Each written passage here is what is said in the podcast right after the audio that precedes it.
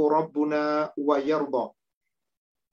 أشهد أن لا إله إلا الله وحده لا شريك له وأن محمدا عبده ورسوله لا نبي بعده. اللهم صل وسلم وبارك على محمد وعلى آله وأصحابه أجمعين ومن تبعهم بإحسان إلى يوم الدين أما بعد. يا أيها الذين آمنوا اتقوا الله حق تقاته. ولا تموتن إلا وأنتم مسلمون. يا أيها الذين آمنوا اتقوا الله وقولوا قولا سديدا يصلح لكم أعمالكم ويغفر لكم ذنوبكم. ومن يطع الله ورسوله فقد فاز فوزا عظيما. معاشر المسلمين والمسلمات rahimani wa rahimakumullah. Bapak Ibu jamaah Majlis Taklim Paduka yang semoga dirahmati Allah dan siapa pun jamaah yang ikut bergabung pada kajian kita malam hari ini waktu Indonesia, siang hari waktu di Eropa sana. Semoga Allah Subhanahu wa taala senantiasa meridhoi kita, membimbing kita dan senantiasa menunjuki kita di jalan-jalan yang hak dan kita bisa tetap istiqomah di atas iman dan takwa.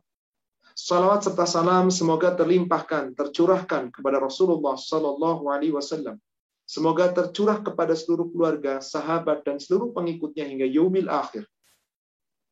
Hari ini kita melanjutkan kajian kita kemarin Tadabbur surat Al-Maidah dari ayat 20 sampai 26 dan kita akan membahas tentang bagaimana kejadian di saat di Palestina saudara-saudara kita dibunuh, diserang tanpa alasan yang hak oleh orang-orang yang biadab dari kalangan orang-orang bangsa Bani Israel, yakni dari kalangan Yahudi, maaf bukan Israel tetapi Bani Israel dari kalangan orang-orang Yahudi yang mereka telah menentang Allah dan Rasulnya, telah membangkang dan mereka telah berlaku maksiat di dunia ini. Bagaimana sikap kita? Yakin dengan ketetapan Allah akan adanya kemenangan? Lalu tetap tawakal? Apakah ini kemudian kita diam begitu saja? Bagaimana sikap kita terhadap kejadian ini? Sebagaimana kemarin ada yang bertanya tentang kenapa nih sejarahnya. Yakni di Palestina ini, di Yerusalem ini kemudian diperebutkan oleh tiga agama. Islam, Yahudi, Nasara. Bagaimana awalnya? Sebelum kita menguraikan itu, saya akan buka beberapa ayat Al-Quran. Ada tiga ayat Al-Quran yang ayatnya sama persis bunyinya, hanya sedikit susunan yang berbeda tapi hampir sama persis. Ayat itu adalah pertama, yakni surat Al-Fat, surat 48 ayat 25, kemudian surat At-Taubah ayat 33, kemudian surat As-Sof ayat yang ke-8. Saya akan awali dengan ayat-ayat ini. Yakni kita akan awali tadi surat al surat At-Taubah, kemudian kita juga awali surat Al-Fat dan kita akan awali surat yang menyatakan bahwasanya Allah berjanji Islam akan diberikan oleh Allah kemenangan. Dan kalau Allah sudah berjanji tidak pernah akan memungkiri janjinya. Allah Subhanahu wa taala berfirman, di surat Al-Fat. Huwallazi arsala rasulahu bil huda wa dinil haqq. Silakan kita buka. Surat Al-Fat, surat 48 ayat 28. Huwallazi arsala rasulahu bil huda wa dinil haqq. Liyudhirahu ala dini kulli wa kafa billahi syahida. Ayat ini kabar yang sangat terang dari Allah ketika diutusnya Rasul sallallahu alaihi wasallam Nabi kita Muhammad sallallahu alaihi wasallam membawa petunjuk dan membawa agama yang hak pasti akan mengalahkan seluruh agama buatan manusia. Karena semua buatan manusia pasti batil binasa kecuali yang hak dari Allah. Di ujung ayatnya Allah mengatakan, wa kafa billahi syahida. Cukuplah Allah yang menjadi saksi. Seakan-akan mengisyaratkan bahwasanya nanti Allah akan menjadi saksi. Apakah umat Islamnya betul-betul bersama-sama ingin meraih kemenangan atau tidak? Apakah Islamnya sesama Islam peduli atau tidak? Karena Allah sudah berjanji, Huwallazi arsala rasulahu bil huda. Dialah Allah yang telah mengutusnya Nabi kita Muhammad sallallahu alaihi wasallam bil huda dengan petunjuk yang jelas Al-Qur'an yang membenarkan seluruh kitab-kitab sebelumnya. Wa dinil haq dan agama yang hak. Satu yang Allah ridhoi. Selainnya tidak, yakni Islam. Liyudhirahu ala dini kulli. Islam akan mengalahkan terhadap seluruh agama yang lain. Semuanya. Semua agama buatan manusia, Yahudi, Nasoro, Konghucu, Buddha, Hindu, apa pun agamanya selain Islam, pasti dikalahkan. Siapa yang akan mengalahkan? Allah melalui umat Islam. Berarti ada perjuangan sebagaimana Nabi dan para sahabat. Tidak begitu saja dimenangkan, tapi ada perjuangan. Wa kafa billahi syahidah. Cukup Allah yang menjadi saksi. Yang kedua, At-Taubah surat 9 ayat 33. Awal ayatnya sama persis. Huwallazi arsala rasulahu bil huda wa dinil haqq liyudhhirahu 'ala dini kulli walau karihal musyrikun. Dialah Allah yang telah mengutus Rasulnya, yakni Nabi Muhammad SAW, dengan petunjuk dan membawa agama yang hak yang akan memenangkan, dimenangkan dengan seluruh dari seluruh agama yang lain. Islam yang pasti menang. Walau karihal musyrikun. Meskipun orang-orang musyrik itu benci. At-Taubah ayat 33 ini persis dengan surat As-Sof. Surat 61 ayat yang ke-9. Huwallazi arsala rasulahu bil huda wa dinil haq liyudhirahu ala dini kulli walau karihal musyrikun. Artinya, saudaraku sekalian, yakinlah pasti pada akhirnya Islam akan menang. Allah kalahkan seluruh agama. Karena Allah telah mengutusnya, nabinya, rasulnya dengan membawa kebenaran. Sepanjang umat Islam yang berjuang bersama, bersatu, betul-betul menegakkan kalimat Allah, li'ilahi kalimatillahi hiyal ulya, kalimat Allah yang setinggi-tingginya, bukan karena kesukuan, golongan, kebangsaan, dunia, kedudukan, bukan, tapi kalau sudah niatnya lillah, pasti Islam menang. Kapan? Wallahu a'lam. Tinggal kita mau berjuang atau tidak. Lalu bagaimana kita dalam berjuang membela Islam ketika membela orang-orang Palestina yang dibantai mereka oleh orang-orang Yahudi? Akan kita bahas nanti. Saya akan kisahkan dulu secara singkat tentang sejarah kenapa Palestina, Yerusalem, dan seterusnya itu menjadi tempat yang diperebutkan. Kemarin sudah kita bahas di ayat ke-22, 23, 24, di mana Nabi Musa mengajak kaumnya memasuki Baitul Maqdis, menyerang musuh di sana, Allah pasti memberikan kemenangan. Apa yang terjadi? Ternyata kaumnya Nabi Musa tidak mau, bahkan membangkang. Akhirnya diharamkan oleh Allah negeri itu selama 40 tahun. Setelah 40 tahun kurun kemudian Nabi Musa memasukinya, kemudian dalam keadaan aman. Di sanalah kemudian Nabi Musa dakwah dengan umatnya. Yang pada akhirnya kemudian kalangan Bani Israel dari orang-orang Yahudi membangkang kembali. Bahkan menyekutukan Allah. Dari situlah kemudian Allah utus setelah Musa dan Harun Zulkifli, Daud, Sulaiman, terutama Nabi Daud dan Nabi Sulaiman, dijadikanlah penyelewengan oleh orang-orang Yahudi. Maka orang-orang Yahudi di sana membuat tembok ratapan, seperti ada apa namanya tempat kerajaannya King Solomon. Nabi Daud itulah yang dijadikan pedoman oleh orang-orang Yahudi. Dari Nabi Daud, dari Nabi Sulaiman, yang sesungguhnya Taurat yang telah Allah turunkan melalui Nabi Musa banyak diputar balikkan, banyak diselewengkan. Akhirnya kemudian nabi setelah nabi-nabi bahkan ada nabi-nabi yang diutus tetapi dibunuh oleh mereka, oleh orang-orang Yahudi. Orang-orang dari kalangan Bani Israel yang kemudian menentang aturan-aturan Allah. maka dikuasailah dan seterusnya silih berganti. Sampai kemudian diutuslah oleh Allah Subhanahu wa taala Nabi Isa alaihi salatu wassalam. Di saat Nabi Isa diutus, di situ ada umatnya Nabi Isa yang terpercaya, yang disebut Hawariyun. Itulah golongan orang-orang Ansor yang menolong Nabi Isa.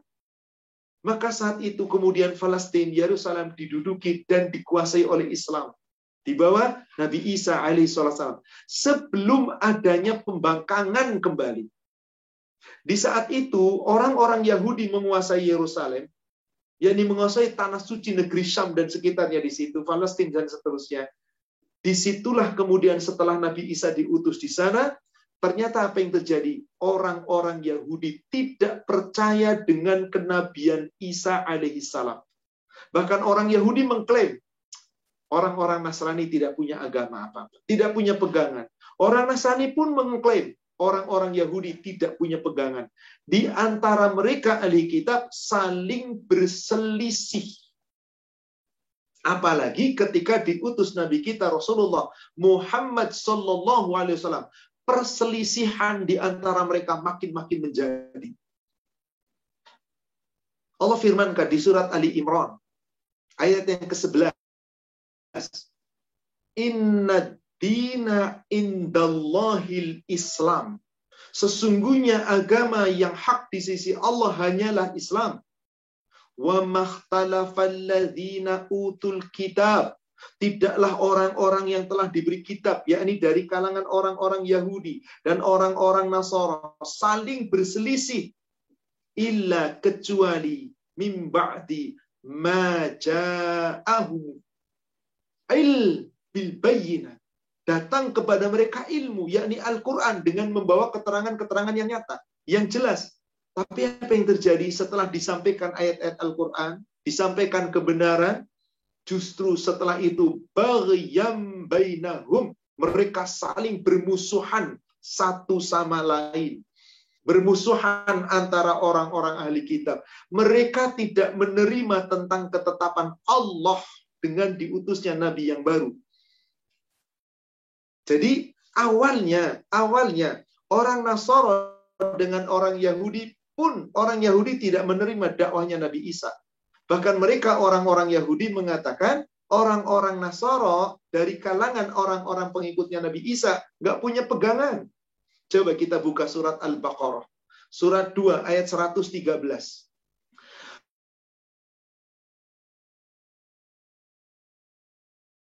Orang Yahudi berkata, orang Nasrani tidak punya pegangan, tidak punya kitab, tidak punya apa-apa, tidak ada kebaikannya.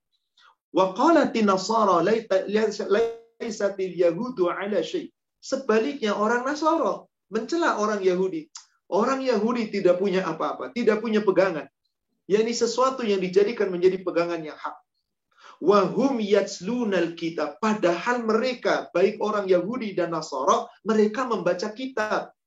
Orang Yahudi mendapatkan kitab Zabur, kitab Taurat, orang Nasara mendapatkan kitab Injil. Sama-sama membaca kitab. Di dalam kitab itu sama akan datang seorang nabi namanya Muhammad sallallahu alaihi wasallam. Namanya Ahmad. Kadzalika qala alladziina la ya'lamuna mithla qaulihim. Demikianlah orang-orang yang tidak mengetahui, yang tidak punya ilmu berkata seperti apa yang mereka ucapkan. Mereka asal ngomong, tanpa kebenaran yang bijak, tanpa dalil yang hak. Itulah yang mereka katakan. Maka dikatakan oleh Allah, subhanallah. Maka Fallahu yahkumu bainahum yaumal qiyamah. Nanti Allah yang akan menetapkan hukum di antara mereka pada hari kiamat. Fima kanu fihi yakhtalifun. Terhadap apa yang telah mereka perselisihkan. Intinya, orang Yahudi adalah mulai membangkang sejak diutusnya Nabi Musa. Orang Nasara membangkang sejak diutusnya Nabi Isa. Di surat As-Sof diceritakan. Surat ke-61. Lihat, kita lihat dari ayat yang kelima. Allah subhanahu wa ta'ala berfirman ketika Nabi Musa berkata kepada kaumnya, Wa qala Musa liqaumihi di ayat yang kelima. Dan ingatlah ketika Musa berkata kepada kaumnya, Ya qaumi lima tu'zunani. Wahai kaumku, kenapa kamu menyakiti aku? Waqad ta'lamuna anni rasulullahi ilaikum. Sedangkan kamu tahu wahai kaumku, aku ini utusan Allah kepada kamu. Falamma zahu azaghallahu qulubahum. Maka ketika mereka berpaling dari kebenaran tentang kebenaran nabi yang Allah utus kepada mereka, maka apa yang terjadi? Allah palingkan hati mereka. Wallahu la yahdil qaumal fasikin. Allah tidak memberi petunjuk kepada orang fasik. Maka memang orang-orang Yahudi adalah pembangkang yang sesungguhnya mereka tidak menerima ketetapan Allah. Hawa nafsu mereka yang bicara. Nggak nerima Taurat, nggak nerima Injil. Meskipun mereka mengakui kitabnya adalah Taurat, kitabnya adalah Zabur, diakui Nabi Musa, Nabi Sulaiman, Nabi Daud, diakui oleh mereka tapi isi kitabnya telah diputar balikkan, dibuat dengan kata-kata sendiri. Demikian pula orang Nasoro. Ayat berikutnya, ayat yang keenam. Wa qala dan ingatlah ketika Isa berkata kepada siapa? yakni Isa bin Maryam berkata kepada siapa? Kepada kaumnya, yakni Bani Israel. Dikatakan oleh Nabi Isa, Inni Rasulullahi ilaikum Aku ini utusan Allah kepada kamu. Musaddiqan lima baina yadai. Yang membenarkan apa-apa yang telah ada padamu. Ya ini dibenarkan kitab Taurat adanya, apa kisahnya dibenarkan dalam Injil. Kitab Zabur apa adanya diceritakan di dalam Injil. Musaddiqan lima baina yadai minat Taurat. Dari kitab Taurat wa mubasyiran bir rasul. Di dalam Injil telah diceritakan nanti setelahku akan ada kabar gembira datangnya seorang rasul penutup yakti mim ba'di. Yang rasul itu akan datang setelah kerasulanku. Ismuhu Ahmad. Namanya adalah apa yang terjadi? Falamma ja'ahum bil bayinat ketika telah datang Nabi Muhammad dengan membawa penjelasan-penjelasan yang nyata, Bahkan orang Nasoro mengatakan, Qalu hadza sihrum mubin. Mereka mengatakan, bukan, ini bukan Nabi. Ini adalah sihir yang nyata. Inilah awal mula. Kenapa tiga agama ini kemudian berebut tentang Yerusalem? Orang Yahudi mengklaim bahwa itu tempatnya. Karena memang awalnya para nabi ditempatkan di sana. Tapi ingat, akidahnya sudah sudah diselewengkan akidahnya sudah diselewengkan. Maka orang-orang Yahudi di sana memiliki tempat-tempat ibadah yang dibuat oleh mereka bukan atas ketetapan Allah. Adanya batu ratapan bagi orang-orang Yahudi itu bukan agamanya Allah, itu bukan ketetapannya Allah. Kemudian adanya gereja Bethlehem di sana untuk orang-orang Armenia yang beragama Kristen juga sama-sama dengan orang-orang Nasrani dengan agama yang sama tapi wilayah yang berbeda itu pun membuat tempat-tempat ibadah sendiri. Sementara Nabiullah yang diutus oleh Allah, mulai dari sejak Nabi Musa dan seterusnya sampai Nabi Isa, dibuatlah di sana tempat ibadah kepada Allah yang disebut masjid tempat sujud. Maka di sana ada tiga tempat. Satu wilayahnya Muslim, satu wilayahnya kemudian orang Yahudi, satu wilayah orang Nasrani yang berdampingan dengan orang Armenia. Itu dalam satu kawasan.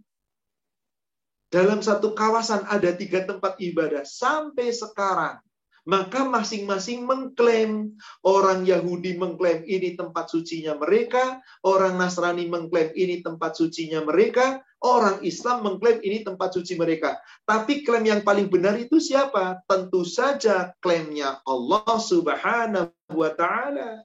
Kenapa? Orang Yahudi, orang Nasrani nggak dianggap oleh Allah jika mereka tidak meyakini Quran. Coba kita buka surat Al-Maidah. Ayatnya ayat 68.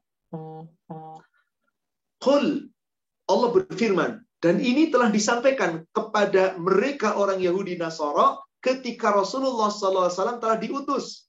Qul Muhammad katakanlah Ya ahlal kitab, hai ahli kitab, Yahudi dan Nasara yang telah menerima kitab sebelumnya. Lastum ala syai'in. Kamu tidak dianggap punya agama sedikit pun. Kamu tidak dianggap beragama. hatta tuqimut Taurat sampai kamu hai orang Yahudi betul-betul menegakkan kitab Taurat. Wan Injil dan orang-orang Nasrani menegakkan Injil. Maksudnya, hei Yahudi, ikuti Taurat dengan benar. Kamu pasti beragama Islam.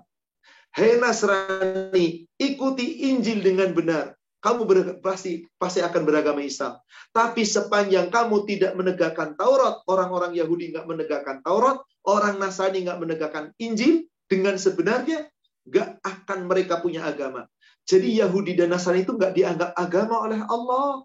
Bukan agama samawi. Kalau agama samawi, agama dari Allah cuma satu, Islam.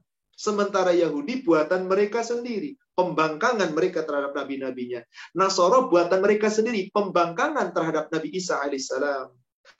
Maka jangan kamu hanya mengimani Taurat versi kamu. Injil versi kamu. Allah perintahkan. Wa ma unzila ilaikum min rabbikum dan apa yang telah Allah turunkan kepada kamu dari Rabbmu, yakni Al-Quran melalui Nabi Muhammad sallallahu alaihi wasallam.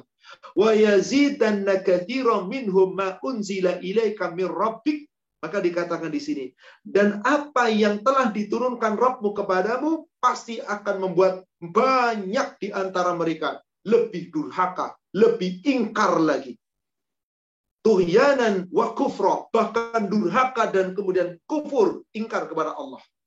Fala ta'sa 'alal qaumil kafirin. Maka Allah memberikan hiburan kepada Nabi Muhammad. Orang Yahudi, orang Nasoro yang tidak mau mengikuti agama Islam, biarkan. Wahai Muhammad, jangan kau berputus asa terhadap orang-orang kafir itu. Maka, siapakah yang benar itu? mau orang Yahudi, mau orang Nasrani, mau orang Islam, asal benar-benar iman, sebenar-benarnya iman, itulah yang benar. Maka dikatakan oleh Allah di ayat 69-nya, surat Al-Maidah 69. Innalladzina amanu, sesungguhnya orang yang beriman.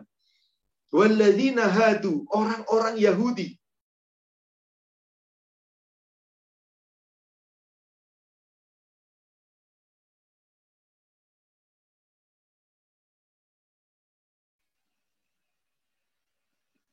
uh?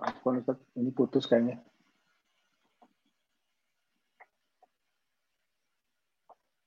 Nasara man amana billahi wal yaumil akhir. Selama kemudian mereka beriman kepada Allah dan hari akhir. Akhirnya apa? Tinggalkan Taurat versi mereka, tinggalkan Injil versi mereka, ikuti Al-Quran. Berarti ikuti Taurat dan Injil dengan benar. Iman kepada Allah dan hari akhir. Kalau itu kamu lakukan, wa amila salihan, kamu buktikan pula dengan amal soleh, fala khaufun alaihim walahum yahzanun. Maka mereka tidak akan pernah takut dan mereka tidak pernah akan bersedih hati. Sesungguhnya sejak diturunkannya kitab Taurat, Allah telah mengambil perjanjian dengan Bani Israel. Yakni ketika diutusnya Rasul-Rasul setelah Musa. Musa bersama Harun. Setelah itu Su'aib setelah itu Harun, kemudian Zulkifli, Daud, Sulaiman, dan seterusnya. Apa yang terjadi? Dan banyak nabi-nabi yang lain diingkari oleh orang-orang Yahudi. Lalu banyak pula di antara nabi-nabi yang dibunuh. Allah kabarkan di ayat yang ke-70 dari surat Al-Maidah. Laqad akhadna mithaqa bani Israel. Dan sungguh telah kami ambil perjanjian dari Bani Israel. Wa arsalna ilaihim rusula. Dan kami telah mengutus kepada mereka rasul-rasul. Kullama ja'ahum rasul. Apabila ketika setiap kami utus kepada mereka rasul-rasul. Bima latahwa anfusuhum. Disebabkan rasul yang diutus oleh Allah membawa kebenaran. Ternyata isi dakwahnya rasul nggak sesuai hawa nafsu mereka nggak sesuai keinginan mereka. Jadi orang Yahudi itu hanya menginginkan keinginan hawa nafsu tanpa ketetapan Allah. Rasul membawa kebenaran, nggak sesuai hawa nafsu mereka. Fariqon kazabu wa fariqon taqtulu. Sebagian didustakan, sebagian lagi dibunuh. Itulah kejahatan orang Yahudi. Allah sudah beberkan ini. Memang seperti itulah pekerjaannya orang Yahudi membunuh kebenaran. Rasul-rasul, nabi yang diutus Allah saja berani didustakan. Nabi-nabi yang lain diutus juga dibunuh. Apalagi cuman pengikutnya para nabi dan rasul. Maka orang Bani Israel yang membangkang dari kalangan orang-orang Yahudi dilaknat oleh Allah. Masih di surat yang sama Al-Maidah, kita ke ayat 78. Bagaimana Allah berfirman? Lu'inalladzina kafaru min bani Israel.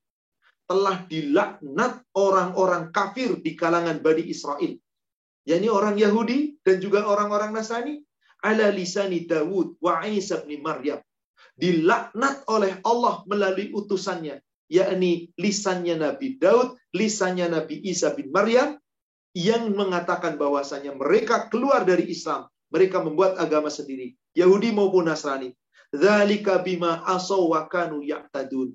Disebabkan karena mereka durhaka dan selalu melampaui batas. Durhaka dan melampaui batas. Dan sungguh, mereka orang Yahudi dan Nasoro. Sesungguhnya yang tadinya sama-sama bermusuhan, tetapi pada akhirnya setelah adanya Nabi Muhammad SAW, mereka bersama-sama ingin menghancurkan Islam sampai sekarang. Kita bisa lihat, bukankah orang-orang Yahudi di sana dibantu oleh orang-orang Nasoro, orang-orang kafir dari kalangan Nasoro. Kita lihat kayak apa Amerika membantunya. Memang secara politik demikian. Wallah alam yang lain. Dan saya tidak begitu paham tentang urusan politik. Biarlah Allah yang maha mengetahui. Saya hanya tunjukkan saja dalil berkaitan dengan ilmu agama. Bahwasanya memang antara Yahudi dengan Nasoro itu mereka saling tolong menolong untuk menghancurkan agama Allah. Allah katakan di ayat ke-80-nya Al-Maidah, "Taro katsira minhum yatawallawna alladziina kafaru." Kamu akan melihat orang-orang Yahudi itu banyak tolong menolong dengan orang-orang kafir, baik dari kalangan Nasoro atau orang-orang musyrik. Labi sama qaddamat lahum anfusuhum. Maka sungguh amat buruk apa yang telah mereka lakukan oleh tangan-tangan mereka sendiri an sakhitallahu alaihim wa fil adabi hum khalidun. Akibat kedurhakaan mereka itulah kemurkaan Allah Allah timpakan kepada mereka dan kelak mereka kekal di dalam azab. Mereka kekal di dalam azab. Sedikit lagi saya ceritakan. Bapak Ibu jemaah sekalian, ketika Rasul diutus, yang paling banyak membangkang itu orang Yahudi. Tetapi ada sebagian rahib-rahib Nasrani yang yakin betul di dalam kitab Injil ada cerita bahwa nanti akan datang Nabi Muhammad. Ada di antara mereka ahli kitab. Itu yang taat. Di zaman Rasul. Dan di zaman sekarang ada ahli kitab Nasrani. Orang-orang para pendeta yang mempelajari Injil dengan sebenarnya akan taat. Kita bisa lihat di negara kita. Berapa banyak pendeta-pendeta yang akhirnya masuk Islam. Pasti Islamnya benar insya Allah. Karena mempelajari. Tapi orang ngaku ustadz masuk ke agama mereka pendusta semuanya. Ngaku hafal Quran. Mana baca Quran belepotan? Nyebut ayat Quran saja banyak yang salah. Ngaku dulunya pesantren dan sebagainya. Itu hanya pengakuan. Tapi ketika orang-orang Nasoro masuk Islam, mereka telah mempelajari isi Injil dengan sebenarnya. Maka akan terjawab Islam itulah kebenaran. Maka dahulu di zaman Rasul berdakwah, memang orang-orang ahli kitab ada yang taat. Lihat surat Ali Imran 113. Surat 3 Ali Imran 113. Laisu sawa. Mereka para ahli kitab itu tidak semuanya sama min ahlil kitabi ummatun qa'imatun yatsluna ayatillah. Di antara ahli kitab, orang Yahudi, orang Nasoro, yang betul-betul membaca ayat-ayat Allah di dalam kitab Taurat dan dalam kitab Injil, meyakini ada kebenaran dalam Al-Quran. Yang disampaikan, diutus oleh Allah kepada Nabi Muhammad SAW. Ana al-laili wahum yasjudun. Bahkan mereka adalah orang-orang yang kemudian membaca ayat-ayat Allah di malam hari. Dan mereka sujud, sholat, tunduk kepada Allah. Bahkan dikatakan di ayat 114-nya, yu'minuna billahi wal yaumil akhir. Mereka juga beriman kepada Allah dan hari akhir. Apa artinya? Orang Yahudi dan Nasara yang betul-betul membaca kitab Allah, Taurat dan Injil dengan benar, dengan diutusnya Nabi Muhammad, ada yang kemudian masuk Islam, beriman kepada Allah dan beriman kepada hari akhir, wa ya'muruna bil ma'ruf, mereka mengajak untuk berbuat baik, wa yanhauna 'anil munkar, mereka mencegah dari perbuatan yang mungkar, wa yusari'una fil khaira, dan mereka senantiasa bersegera untuk berbuat kebaikan-kebaikan. Wa ulaika salihin. Itulah golongan orang Yahudi dan Nasara yang bertobat masuk Islam. Mereka termasuk orang-orang yang soleh. Itu di zaman Rasul. Tapi lihat sekarang. Orang yang paling keras permusuhannya terhadap orang beriman adalah Yahudi. Allah klaim itu. Mari kembali ke surat Al-Maidah, surat 5 ayat 82. Allah Subhanahu wa taala berfirman, "La tajidanna ashaddan nas adawatan amanun yahud." Sungguh kamu akan dapati orang yang paling keras permusuhannya menentang kebenaran terhadap Islam adalah orang Yahudi. Maka yang paling banyak memusuhi Islam itu Yahudi, laknatullah. Lihat orang Islam. Lagi taraweh di masjid, diberondong, dibunuh. Dalam keadaan aman, dibunuh juga. Sudah mengaku gemcatan senjata, dia pula yang khianat. Itulah permusuhannya orang Yahudi yang Allah sudah klaim. Dan orang-orang yang menyekutukan Allah. Wala tajidanna mawaddatan lilladzina amanu alladzina qalu inna nasara. Nah, di sini dikatakan. Dan pasti akan kamu dapati orang yang paling dekat persahabatannya dengan orang beriman ialah orang yang berkata, kami adalah orang-orang Nasoro. Orang Nasoro yang mana? Bukan Nasrani yang sekarang. Orang Nasoro di zaman Rasul yang dulu ketika Isa masih hidup, betul-betul taat kepada Nabi Isa, sampai wafatnya Nabi Isa terus pengikutnya turun temurun sampai diutusnya Rasulullah SAW meyakini kebenaran Nabi Muhammad, kebenaran Al-Quran. Maka orang Nasoro yang seperti itu tidak memusuhi orang beriman. Justru yang memusuhi orang beriman adalah orang Nasoro. Kenapa? Dikatakan, Zalika bi kisisina waruhbana. Karena di antara orang-orang Nasoro ada pendeta-pendeta yang mempelajari Injil dengan benar, ada rahib-rahib yang mempelajari Injil dengan benar dan juga mempelajari Al-Qur'an. Wa annahum la yastakbirun. Mereka bukan orang yang menyombongkan diri. Lalu bagaimana ketika dibacakan ayat-ayat Al-Qur'an? Digambarkan oleh Allah orang Nasoro yang taat, yang sadar akan kebenaran Injil di ayat 83-nya. Wa idza sami'u ma unzila ila rasul apabila mereka mendengar apa yang telah diturunkan kepada Rasul yakni Muhammad sallallahu alaihi wasallam yaitu Al-Qur'an apa kata Allah? Taro ayunahum tafidu minad dam'i. Kamu lihat air matanya mereka bercucuran disebabkan karena apa karena kebenaran yang mereka telah ketahui di dalam kitab Injil. Jadi dahulu bukan Nasoro yang sekarang. Nasoro yang sekarang banyak yang membangkang juga. Tapi ada di antara orang Nasoro yang kemudian mempelajari Injil dengan benar, mempelajari Al-Quran dengan benar. Mereka menangis air matanya bercucuran ketika membaca Al-Quran. Karena tahu kebenaran. Arafu minal haq. Mereka tahu kebenaran yang hak dari Allah. Yakuluna. Bahkan mereka berdoa. Rabbana. Wahai Rabb kami. Amanna. Kami telah beriman. Faktubna ma'asyahidin. Tetapkanlah kami termasuk orang-orang yang bersaksi. Itulah pernyataan mereka. Maka mereka sendiri berkata di ayat 84-nya.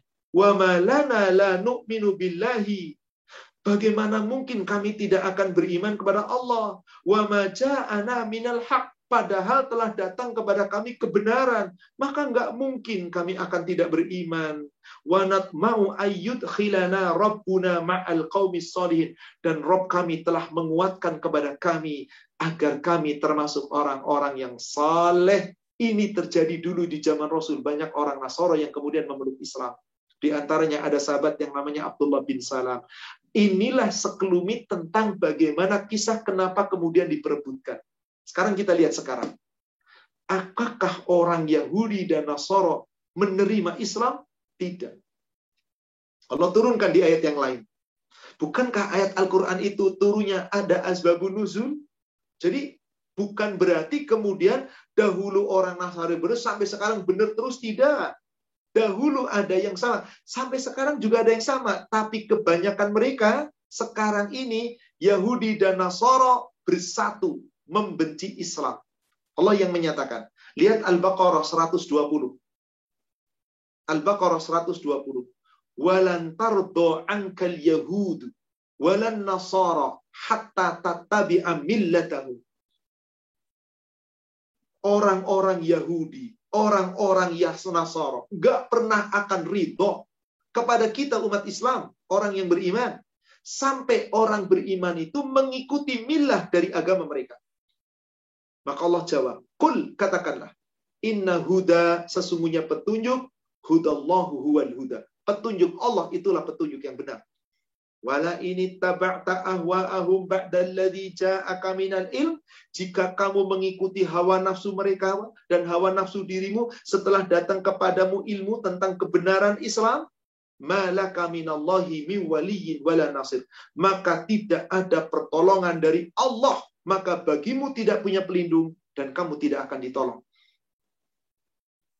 Dari ayat ini jelas, memang orang Yahudi, orang Nasoro, tidak pernah akan ridho. Bahkan orang Yahudi yang sekarang, orang Nasoro yang sekarang, sama dengan orang Yahudi dan Nasoro yang dulu membangkang. Mereka mengklaim penghuni surga itu bukan orang beriman. Coba lihat, apa kata orang Yahudi, orang beriman itu? Bodoh. Apa orang Nasani, orang beriman itu? Domba sesat. Mereka mengklaim, siapa yang masuk surga? Mereka. Apakah benar? Itu omongan mereka. Maka dikatakan di Al-Baqarah 111. Wa qalu la jannata illa man kana hudan au nasara. Ini klaim mereka. Orang Yahudi dan Nasara yang mengklaim. Mereka berkata, gak akan masuk surga kecuali orang Yahudi dan orang Nasara. Tilka amani yuhum. Kata Allah, itu angan-angan mereka. Dari mana dalilnya bahwanya mereka yang masuk surga? Mana dasarnya kata Allah begitu? Kul hatu burhanakum. Kalau memang hai orang Yahudi, hai orang Nasara, kamu betul-betul masuk surga, mana buktinya? Tunjukkan bukti-bukti. In kuntum sodikin. Jika kamu benar. Maka Allah klaim, siapa yang sesungguhnya masuk surga? Ayat 112-nya. Bala akan tetapi. Tidak, bukan orang Yahudi, bukan orang Nasara. Man aslama. Siapa yang Islam? yakni menundukkan wajahnya lillah, tunduk hanya kepada Allah wa huwa muhsinun dan mereka senantiasa berbuat baik dalam Islamnya, dalam ketundukannya. Falahu ajruhu inda rabbih. Mereka itulah yang akan mendapatkan balasan dari sisi Rob. Wala khaufun alaihim wala hum yahzanun. Mereka tidak punya akan ada rasa sedih. Mereka tidak pernah akan ada duka cita. Inilah sekelumit. Maka saudaraku sekalian, di daerah Yerusalem itu, di dalam petanya itu terbagi menjadi empat sebetulnya kawasan Yerusalem itu. Satu kawasan Muslim, di sana ada pula kemudian yang sebelahnya lagi kawasan orang-orang Yahudi, kemudian kawasannya orang-orang Kristen, kemudian kawasan Armenia. Nah, di situ ada kawasan netral, tempat ibadah ada Masjidil Aqsa, ada Gua Batu, dan seterusnya. Nah, di situlah tempat-tempat ibadah bersatu di sana. Ada tembok ratapan juga di sana, ada masjid-masjid juga di sana, ada yang namanya tempat-tempat ibadah mereka orang-orang Nasoro juga di sana. Akibatnya apa yang terjadi? Mereka saling mengklaim satu sama lain. Yahudi merasa memiliki, Nasrani merasa memiliki, Islam merasa memiliki, tapi dengan dengan dalil tadi jelas sesungguhnya itu adalah milik Islam karena Allah yang telah menetapkan. Allah yang telah menetapkan. Yang disebut apa tadi? Baitul Maqdis. Yang Allah telah perintahkan untuk ambil kekuasaan itu. Maka apa yang terjadi?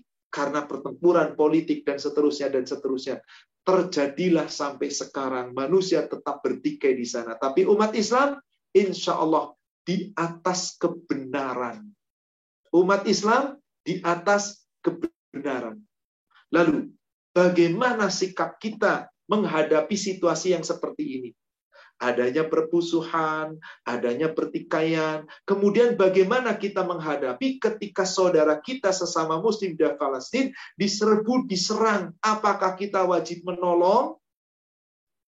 Saudaraku seiman, wajib menolong wajib. Tapi apakah kita wajib datang ke sana ikut perang? Perang yang seperti apa? Perang yang benar di dalam Islam, sebagaimana yang terjadi di zaman-zaman para nabi dan rasul, terutama Nabi kita Shallallahu Alaihi Wasallam, itu tidak main membabi buta perang atas perintah Allah. Kenapa? Karena awalnya dakwah negeri-negeri yang kafir, yang musyrik harus mengakui kebenaran Al-Quran. Karena mereka telah, terutama dari kalangan orang-orang Bani Israel. Karena telah disebutkan di kitab-kitab sebelumnya, tapi mereka membangkang. Makanya ada perintah, jika membangkang ada syarat. Diperangi sampai dia masuk Islam, atau terbunuh, atau diusir. Maka kebanyakan orang-orang kafir membangkang. Diusir tidak mau, akhirnya mereka yang memerangi lebih dulu. Rasulullah tinggal membalas peperangan itu. Memobilisasi peperangan itu sampai termasuk peperangan terbesar yang langsung dipimpin oleh Rasul dan ini adalah peperangan terakhir yang langsung dipimpin Rasul. Rasul membawa pasukan di dalam sejarah 20 ribu pasukan lebih. Sementara orang Romawi, orang Yahudi, orang Nasani, dan orang-orang musyrik bersatu untuk menyerbu Rasulullah dengan pasukan lebih dari 40 ribu. Tapi apa yang terjadi? Tidak terjadi peperangan itu karena mereka takut sendiri. Meskipun umat Islam jumlahnya lebih sedikit. Kenapa? Karena Allah telah berjanji orang-orang Islam yang betul-betul mengobarkan semangat perang itu akan diberikan kemenangan oleh Allah Subhanahu wa taala. Orang-orang Islam yang betul-betul sadar bahwasanya peperangan eh, bahwasanya mereka itu berjihad di jalan Allah sebenar-benarnya, mereka itu diberikan jaminan oleh Allah kemenangan. Di mana kemenangan itu bisa bisa mengalahkan sebagian besar orang kafir. Itu yang terjadi di zaman Rasul. Karena Allah telah memberikan kepada kita keyakinan itu. Di surat Al-Anfal kita bisa lihat surat 8 ayat ke-65. Allah Subhanahu wa taala berfirman kepada nabi kita Muhammad sallallahu alaihi wasallam, "Ya ayyuhan nabi, wahai nabi, jadi Nabi Muhammad sallallahu alaihi wasallam, harribil mu'minina 'alal qital." Kobarkanlah semangat orang-orang beriman untuk perang. Karena memang ada perintah dari Allah perang. Sebelum ada turun ayat perang, ketika masih di Mekah, dakwah, dakwah, dakwah. Rasul memaafkan kesalahan-kesalahan orang. Dihina, dicela, diusir, disakiti. Rasul tidak pernah membalas. Terus dimaafkan. Tapi begitu sudah hijrah ke Madinah, sepanjang tiga tahun, perjanjian-perjanjian kemudian diingkari oleh orang-orang kafir, Akhirnya Rasulullah diperintahkan oleh Allah untuk perang. Turun ayatnya, kutiba alaikumul kital, diwajibkan atasmu berperang. Maka saat diwajibkan perang itu Rasul diperintah oleh Allah. Haribil mu'minina alal kital. Kobarkanlah semangat orang-orang beriman untuk perang. Jadi ada pemimpin yang memimpin untuk perang, bukan membabi buta. Dan ini yang terjadi in yakun minkum ishruna sabirun yaghlibu mi'ataini. Subhanallah. Allah menjawab, jika ada golongan orang beriman yang berperang, berperang dengan penuh kesabaran, jika ada 20 orang, mereka bisa mengalahkan 200 orang. Jadi satu mengalahkan berapa? 10. 10 orang bisa mengalahkan eh, apa namanya 100. 20 orang bisa mengalahkan 200 asal sabar. Wa iyakun dan apabila mereka mingkum di antara mereka yakni orang-orang beriman yang sabar mi'atun sebanyak 100 orang yang libu alfan minal ladina kafaru bisa mengalahkan seribu orang kafir. Bi annahum qaumun la pohon. Sebab orang kafir mereka kaum yang tidak menyadari, tidak mengerti. Berjuang untuk apa? Mereka takut mati. Coba lihat orang Israel. Kenapa kemarin sempat ada gencatan senjata menjelang Idul Fitri? Karena ternyata mereka takut mati penduduk orang Israel, penduduk-penduduk Yahudi sendiri yang protes kepada pemimpinnya supaya gencatan senjata betul sesaat tapi curang kembali. Sementara umat Islam di atas syarat kalau betul-betul gencatan senjata, nggak akan menyerang. Ya kecuali ada beberapa orang oknum yang tanpa termobilisasi. Apa artinya di sini? Peperangan itu harus direncanakan dan atas kesepakatan, bukan saling menyerang tanpa sebab. Apa yang terjadi dengan orang-orang Yahudi di sana? Tanpa sebab membunuhnya, hanya urusan sedikit, hanya ingin menguasai tanah itu. Sekarang boleh jadi diberikan oleh Allah sementara kemenangan. Tapi tidak, demi Allah, pasti suatu saat Allah berikan kemenangan. Allah yang janji. Ayat-ayat yang tadi saya bacakan di depan. Yakni surat 48 ayat 28, atau bah ayat 33, As-Sof ayat yang ke-9, yakinlah dengan ayat-ayat itu. Pasti kita akan mendapat kemenangan. Yang penting bersabar. Bagaimana dengan sekarang? Apakah umat Islam satu bisa mengalahkan 10? Umat Islam 100 kalah oleh seorang kafir. Karena umat Islamnya tidak punya kekuatan dan kesabaran. Di zaman Rasul, awalnya satu orang bisa mengalahkan sepuluh. Tapi ketika banyak orang-orang munafik menggerogoti imannya orang yang beriman, Kemarin telah diceritakan di surat At-Taubah. Ada yang mau berangkat perang. Kata orang-orang munafik, gak usah perang, panas. Dan macam-macam. Bahkan nakut-nakuti. Akhirnya apa? Kekuatan iman orang beriman sendiri yang tidak sabar sepenuhnya. Maka ayat berikutnya di ayat 66, Allah kemudian berfirman, Al-an khaffafallahu ankum. Sekarang Allah telah meringankan kamu. Kenapa? Wa alima anna fikum du'fa. Allah tahu banyak di antara orang-orang beriman yang lemah. Lemah tubuhnya, lemah imannya. Yang paling parah itu lemah imannya, tidak kokoh. Tapi masih tetap punya iman. Maka apa kata Allah? Wa iyyakum minkum mi'atun sabiratun yaghlibu mi'ataini. Sekarang karena kelemahan telah nampak dan Allah tahu di antara kamu ada yang lemah, jika ada 100 orang yang sabar bisa mengalahkan 200. Tadi berapa Pak? Di ayat 65. Satu mengalahkan 10. 20 orang ngalahin 200. Sekarang 100 mengalahkan 200. Satu banding dua. Ya Allah turunnya banyak benar. Jika ada yang sabar 100, mengalahkan 200. Wa iyyakum minkum alfun yaghlibu alfaini biiznillah. Jika ada orang mukmin yang sabar, eh, jumlahnya 1000 orang, bisa mengalahkan 2000 orang. Atas izin Allah. Atas izin Allah. Wallahu ma'as sabirin. Allah senantiasa bersama dengan orang-orang yang sabar. Jadi di sini peperangan itu harus ada, direncanakan, dibicarakan bagaimana kapan terjadinya.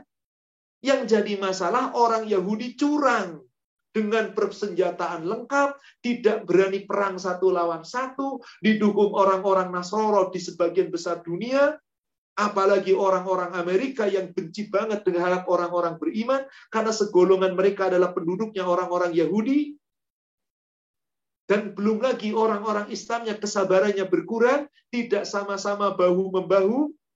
Lalu bagaimana kita menghadapi ini? Apakah kita diam saja? Tawakal? Tidak, tidak boleh. Berlaku hadis Rasulullah Sallallahu Alaihi Wasallam. Hadis sahih riwayat Imam Bukhari Muslim dari Abu Hurairah.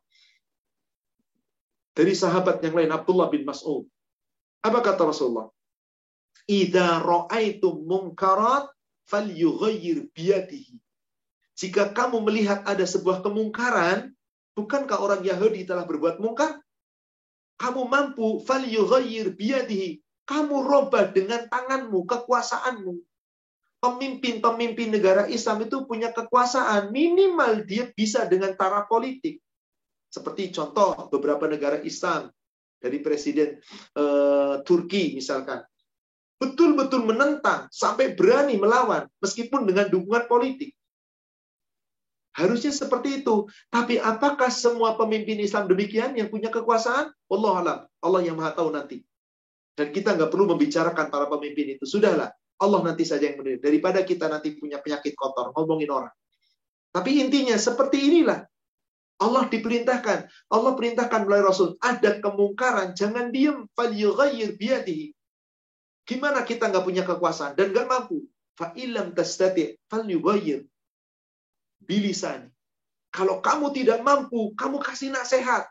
Lobbying melalui apa? Jalur-jalur diplomatik. Silakan dengan bicara di tempat-tempat yang betul-betul mungkin seperti di PBB di mana silakan. Tapi PBB sudah dikuasai oleh Amerika dan seterusnya. Ah, kita nggak punya kemampuan untuk retorika. Maka fa'ilam tastati falyughayyir biqalbik. Jika kamu tidak punya kemampuan, maka robahlah dengan hati. Sekurang-kurangnya apa sih? Doa. Apakah doa saja cukup? Doa dan bukti, bantuan. Selain doa, kita mohon kepada Allah bantuan material. Yang punya harta, silakan sebagian sumbangkan. Bukan ikut perang datang ke sana, kita nggak tahu medan kok. Dan tidak ada peperangan secara resmi di sana. Orang-orang Israel telah berlaku curang dengan persenjataan lengkap. Sementara orang Palestina dilucuti senjatanya, diblokade, dan seterusnya. Nggak diberikan persenjataan. Curangnya luar biasa. Itulah dunia. Mereka bisa menguasai. Apakah mereka bisa nanti dari Allah akan menghina?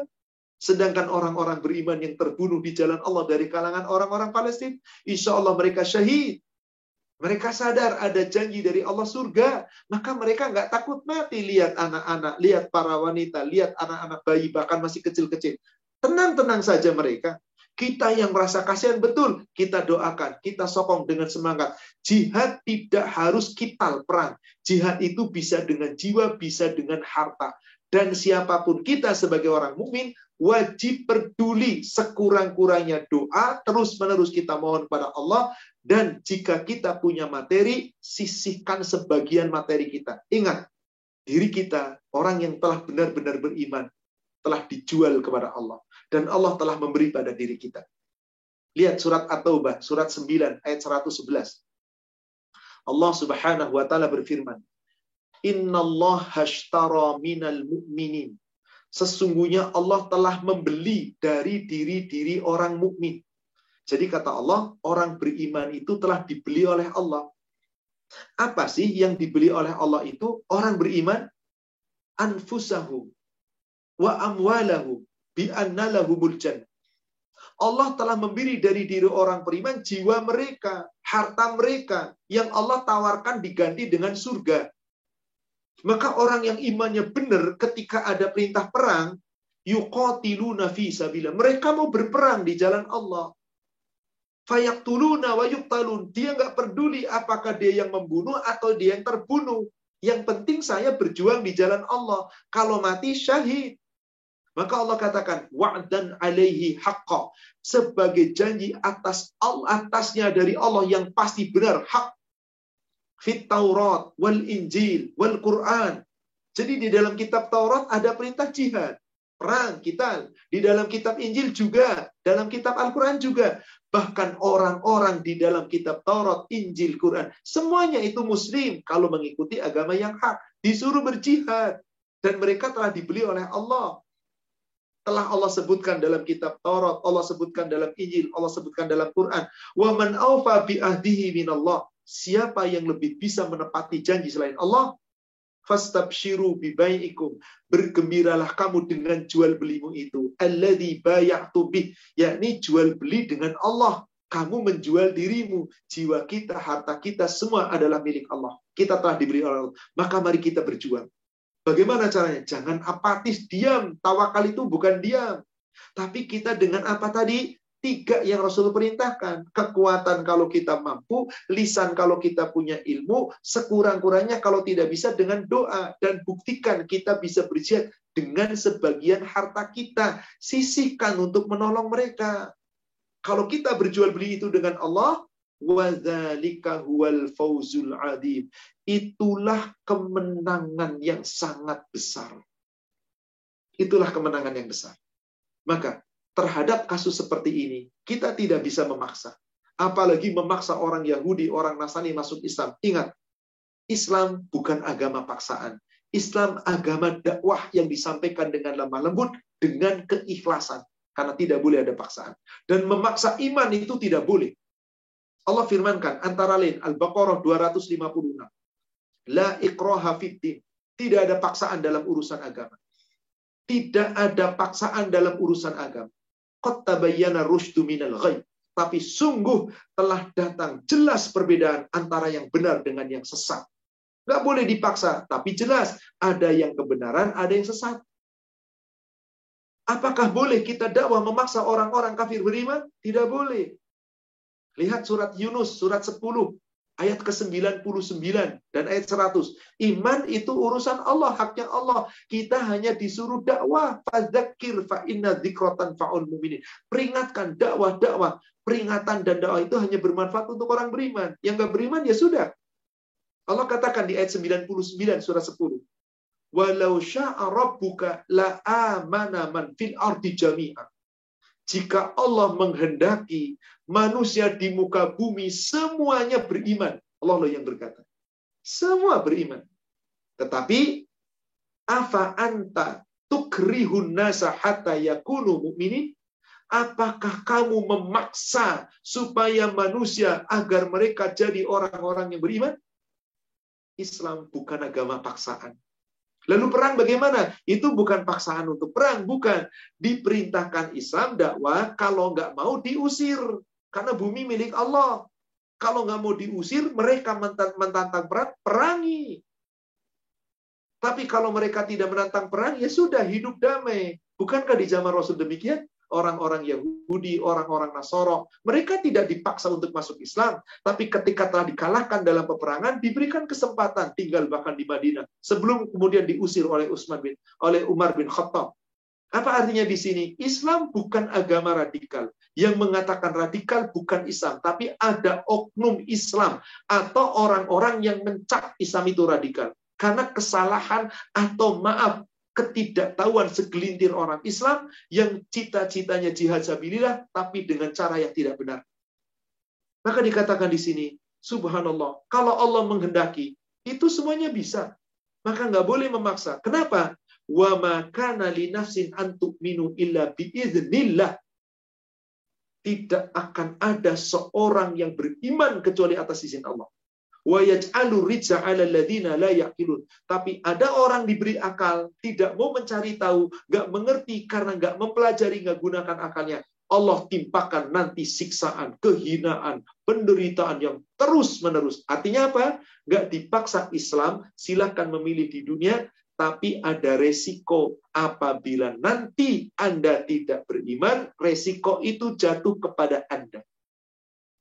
Bahkan Umat Islam, jika Allah menghendaki bersatu, apakah umat Islam bersatu? Maaf, lihat negara kita. Apakah umat Islamnya bersatu?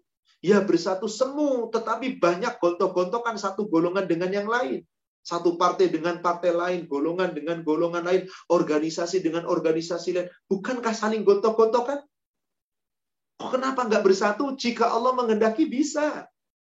Lihat surat Hud, surat 11, ayat 118 dan ayat 119. Walau sya'a rabbuka laja'ala nasa ummata wahidah. Jika Allah menghendaki, umat Islam itu akan dijadikan oleh satu umat seperti di zaman Rasul. Taat semuanya. Wala yazaluna mukhtalifin. Tetapi manusianya sendiri, orang Islamnya sendiri yang nggak mau bersatu. Pengennya berselisih pendapat terus. Ada yang mengatakan selisih pendapat di antara umatku rahmat. Lah bagaimana selisih bisa jadi rahmat? Gak ada dalilnya itu. Ikhtilafi umati rahmat. Perselisihan pendapat di kalangan umatku adalah rahmat. Dari mana dalil itu? Gak ada. Cuman digembar-gemborkan. Supaya apa? Tetap berselisih. Gak apa-apa jadi rahmat.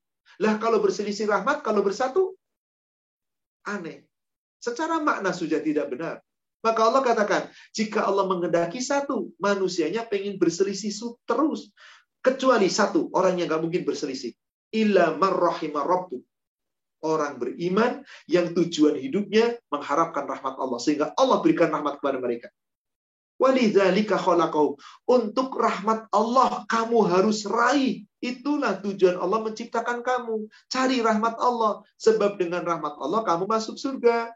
Watammat kalimatu rabbik. Dan telah sempurna, telah tetap kalimat Rabbu. La amla anna jahannam minal jinnati wan nasi ajmain. Maka sungguh nanti Allah akan kumpulkan neraka jahanam dari kalangan jin dan manusia semuanya. Lalu apa yang harus kita lakukan? Setelah kita berupaya bukan hanya tawakal, doa semampu kita, berjuang dengan cara yang kita mampu, sekurang-kurangnya harta. Sabar. Sabar. Dan nggak perlu kita mendoakan cepat-cepat, ya Allah, laknat Yahudi, ya Allah, azab, ya Allah, hancurkan. Boleh seketika kita sekali waktu doa, tapi nggak perlu terus-terusan. Kita harus sabar sebagaimana Allah perintahkan para nabi sabar. Coba lihat surat Al-Ahqaf.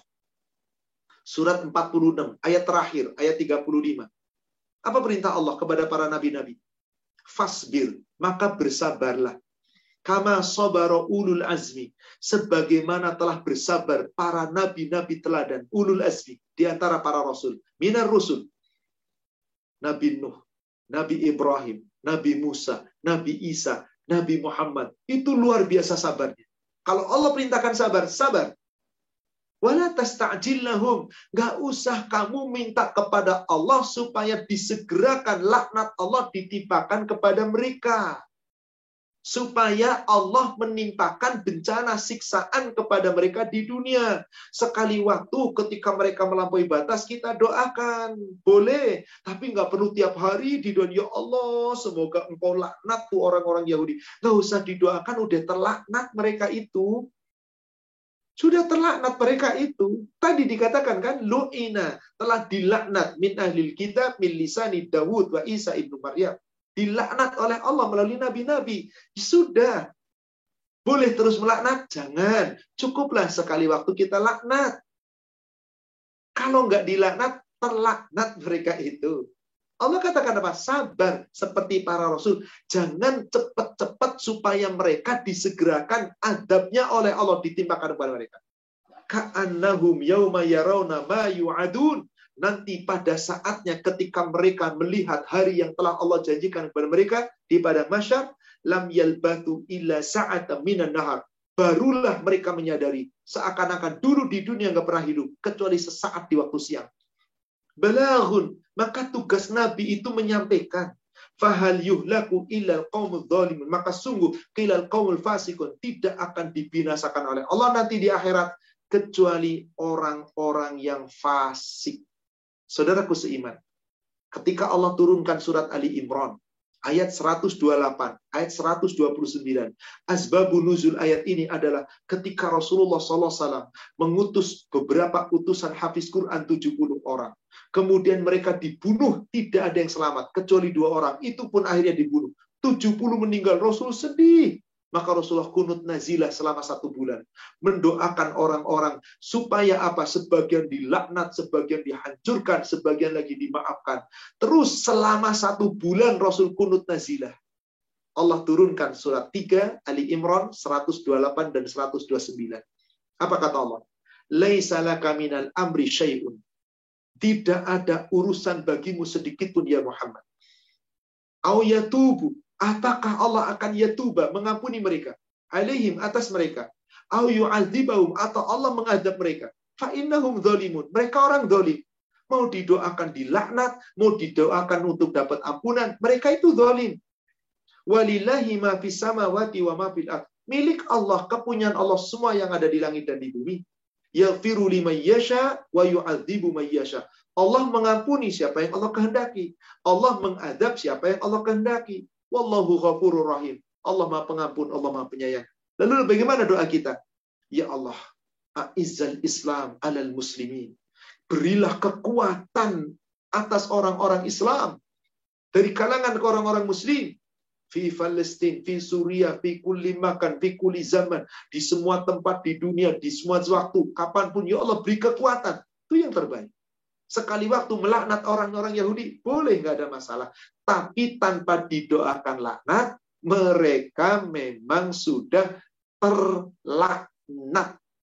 Bahkan nanti di yaumil akhir. Orang-orang yang mati dalam kekafiran, baik dari kalangan Yahudi, ahli kitab, itu mereka terlaknat, bahkan dilaknat oleh Allah, dilaknat oleh malaikat, dilaknat oleh manusia semuanya. Wallahu a'lam. Demikianlah saudaraku sekalian. Jadi tawakal bukan berarti diam, apatis, tidak ikut campur, pasrah, tetapi ada usaha sesuai kemampuan kita. Demikian keterangan kita pada kesempatan hari ini. Mudah-mudahan bermanfaat. Afwan agak sedikit cepat penyampaiannya karena banyak ayat yang memang harus disampaikan berkaitan dengan negara yang diperebutkan, yakni Palestina oleh tiga agama. Seperti itulah kira-kira secara garis besar sejarahnya. Tapi yakinlah dengan adanya surat tadi yang si awal saya sebutkan, surat 48 ayat yang ke-28, surat 9 ayat 33, kemudian surat As-Saff ayat yang ke-9. Yakin nanti pada akhirnya Islam akan dimenangkan oleh Allah. Bahkan di dalam hadis sahih Muslim itu diceritakan, sebelum nanti terjadi hari kiamat, orang-orang Yahudi dibunuhi semua oleh orang beriman. Sampai ada yang lari ngumpet, ada yang ngumpet sampai ada yang ngumpet di pohon-pohon di batu-batu, batu dan pohon bicara. Wahai mukmin, ini ada Yahudi, tangkaplah dia, bunuhlah dia, tangkaplah dia, bunuhlah dia. Kecuali ada satu kata Rasulullah, pohon ghurqat. Maka pohon ghurqat itu di padang pasir di daerah Yahudi sana subhanallah dijaga benar oleh orang Yahudi karena mereka yakin yang bisa menolong mereka nanti dari kejaran orang beriman pohon gharqat pohonnya orang Yahudi. Tapi apakah akan selamat nanti pada akhirnya dari yaumil akhir? Tidak. Wallahu a'lam. Bagi kita sekarang seorang mukmin jadilah seorang mukmin yang berjuang secara kafah semampu kita. Mukmin yang benar yang sejati adalah iman pada Allah iman pada Rasul. Jika kita disuruh berjuang, semalam yartabu, tidak akan ragu-ragu. Wajahidu bi amwalihim wa amfusihim. Berjihad baik itu dengan harta kita, dengan jiwa mereka. Dan itu harus kita lakukan. Wallahu a'lam. Demikian saudaraku sekalian, semoga membawa manfaat. Saya kembalikan kepada admin. Silakan. Baik. Alhamdulillah Ustaz, Masya Allah ini ilmu yang sangat bermanfaat bagi kita, terutama di masa-masa sekarang. Baik, Ustaz. Mungkin saya sebelum saya mulai uh, masuk ke tanya jawab, saya ingatkan kembali silahkan angkat tangan untuk yang bertanya dan mohon kirim message ke admin Fabiola untuk memberitahu garis besar pertanyaannya agar kita bisa mengelompokkan pada kelompok yang sesuai topik dan yang tidak sesuai topik. Baik, ini sebelum kita mulai kita baca pertanyaan bagi mereka untuk yang menitip pertanyaan. Yang pertama, Bismillahirrahmanirrahim. Ustadz, apakah termasuk pembangkangan sekarang, termasuk pembangkangan, sekarang banyak muslim, muslimah murtad karena ikut agama pasangannya. Bahkan yang menyakitkan hati, ada yang murtad demi menikah dengan penista agama. Ini contoh tidak baik bagi kalangan muda. Bagaimana Ustadz? Murtadnya mereka tidak merugikan Allah sedikit pun. Betul menyakitkan hati bagi kita. Yang terpenting mari tanamkan pada diri kita, keluarga kita, anak-anak kita, jangan pernah sampai menikah dengan orang murtad. Maaf, dengan orang kafir yang akhirnya menjadi murtad. Kenapa? Orang yang murtad dari agamanya, na'udzubillah, gak bakal ditolong Allah. Allah sebutkan di surat An-Nisa, surat 4, ayat 137. Innalladzina amanu summa kafaru summa amanu summa kafaru summa zdadu kufra. Sungguh orang-orang yang beriman kemudian murtad, kafir, iman lagi, kafir lagi. Kan banyak orang bermain-main dengan agama. Kemudian dia mati dalam keadaan kekafiran yang tambah kafirnya, nggak akan ditolong oleh Allah. Tidak akan ditolong oleh Allah. Tidak akan diampuni sedikit pun. Jadi orang-orang Islam yang kemudian murtad gara-gara cinta kepada pasangan, gara-gara pernikahan. Na'udzubillah. Apa namanya itu? Menjual agama dengan harga murah. Apa bedanya dengan orang Yahudi? Dengan orang Nasoro? Liyashtaru bihi samanan qalila. Menjual agama dengan harga yang murah. Ada ayat Al-Baqarah 221 haram nikah dengan orang kafir. Jelas sekali, haram nikah dengan orang kafir. Kenapa malah tetap nikah dengan mereka? Berarti dia memilih dunia daripada akhirat. Orang seperti itu apa namanya? Menutupi ayat Allah, menyembunyikan ayat Allah. Karena apa? Karena hanya cinta dengan dunia, dengan pasangan. Dia lupa akan adanya Allah. Apa risikonya mereka? Sampai Allah katakan, itu pemberani masuk neraka. Coba dibuka Al-Baqarah 174 dan 175. Innal ladzina yaktumuna ma anzalallahu minal kitab wa yashtaruna bihi samanan qalila la yukallimuhumullah yaumal qiyamah wa la yuzakkihim wa lahum adzabun alim. Sesungguhnya orang yang menyembunyikan ayat-ayat Allah yang Allah telah turunkan dalam kitab Al-Qur'an. Dalam Quran ada larangan menikah dengan orang kafir. Kok nikah? Malah dia murtad tetap Islam nikah pasangan orang kafir. Ini Islam, ini kafir. Ini saja nggak boleh. Ini murtad. Naudzubillah. Berarti apa? Ayat Allah disembunyikan, tidak diamalkan, ditutupi, dibuang. Gara-gara apa? Samanan qalila. Yastaru bi samanan. Menukar dengan dunia harga yang sangat murah. Surga nggak bisa dibeli dengan dunia dan seisinya. Gara-gara cinta meninggalkan surga. Sampai di Al-Baqarah 221, kenapa orang Islam dilarang nikah sama orang kafir? Orang kafir itu ulaika yad'u ilan nar. Mereka mengajak pasangannya ke neraka. Wallahu yad'u ilal jannah wa maghfiratun biidznillah. Sementara Allah ngajakmu ke surga dan ampunan atas izin Allah. Masa milihnya neraka? Maka dikatakan tadi, karena menukar dengan harga yang murah, apa kata Allah tadi ayat 100, 174-nya? Wala yuzakihim. Allah nggak akan menyucikan. Bahkan dikatakan, wala yukallimuhumullah. Mereka tidak akan diajak bicara oleh Allah. Wala yuzaki, mereka tidak akan disucikan oleh Allah. Bahkan sesungguhnya dikatakan, innama yakuluna fi butuhim naro.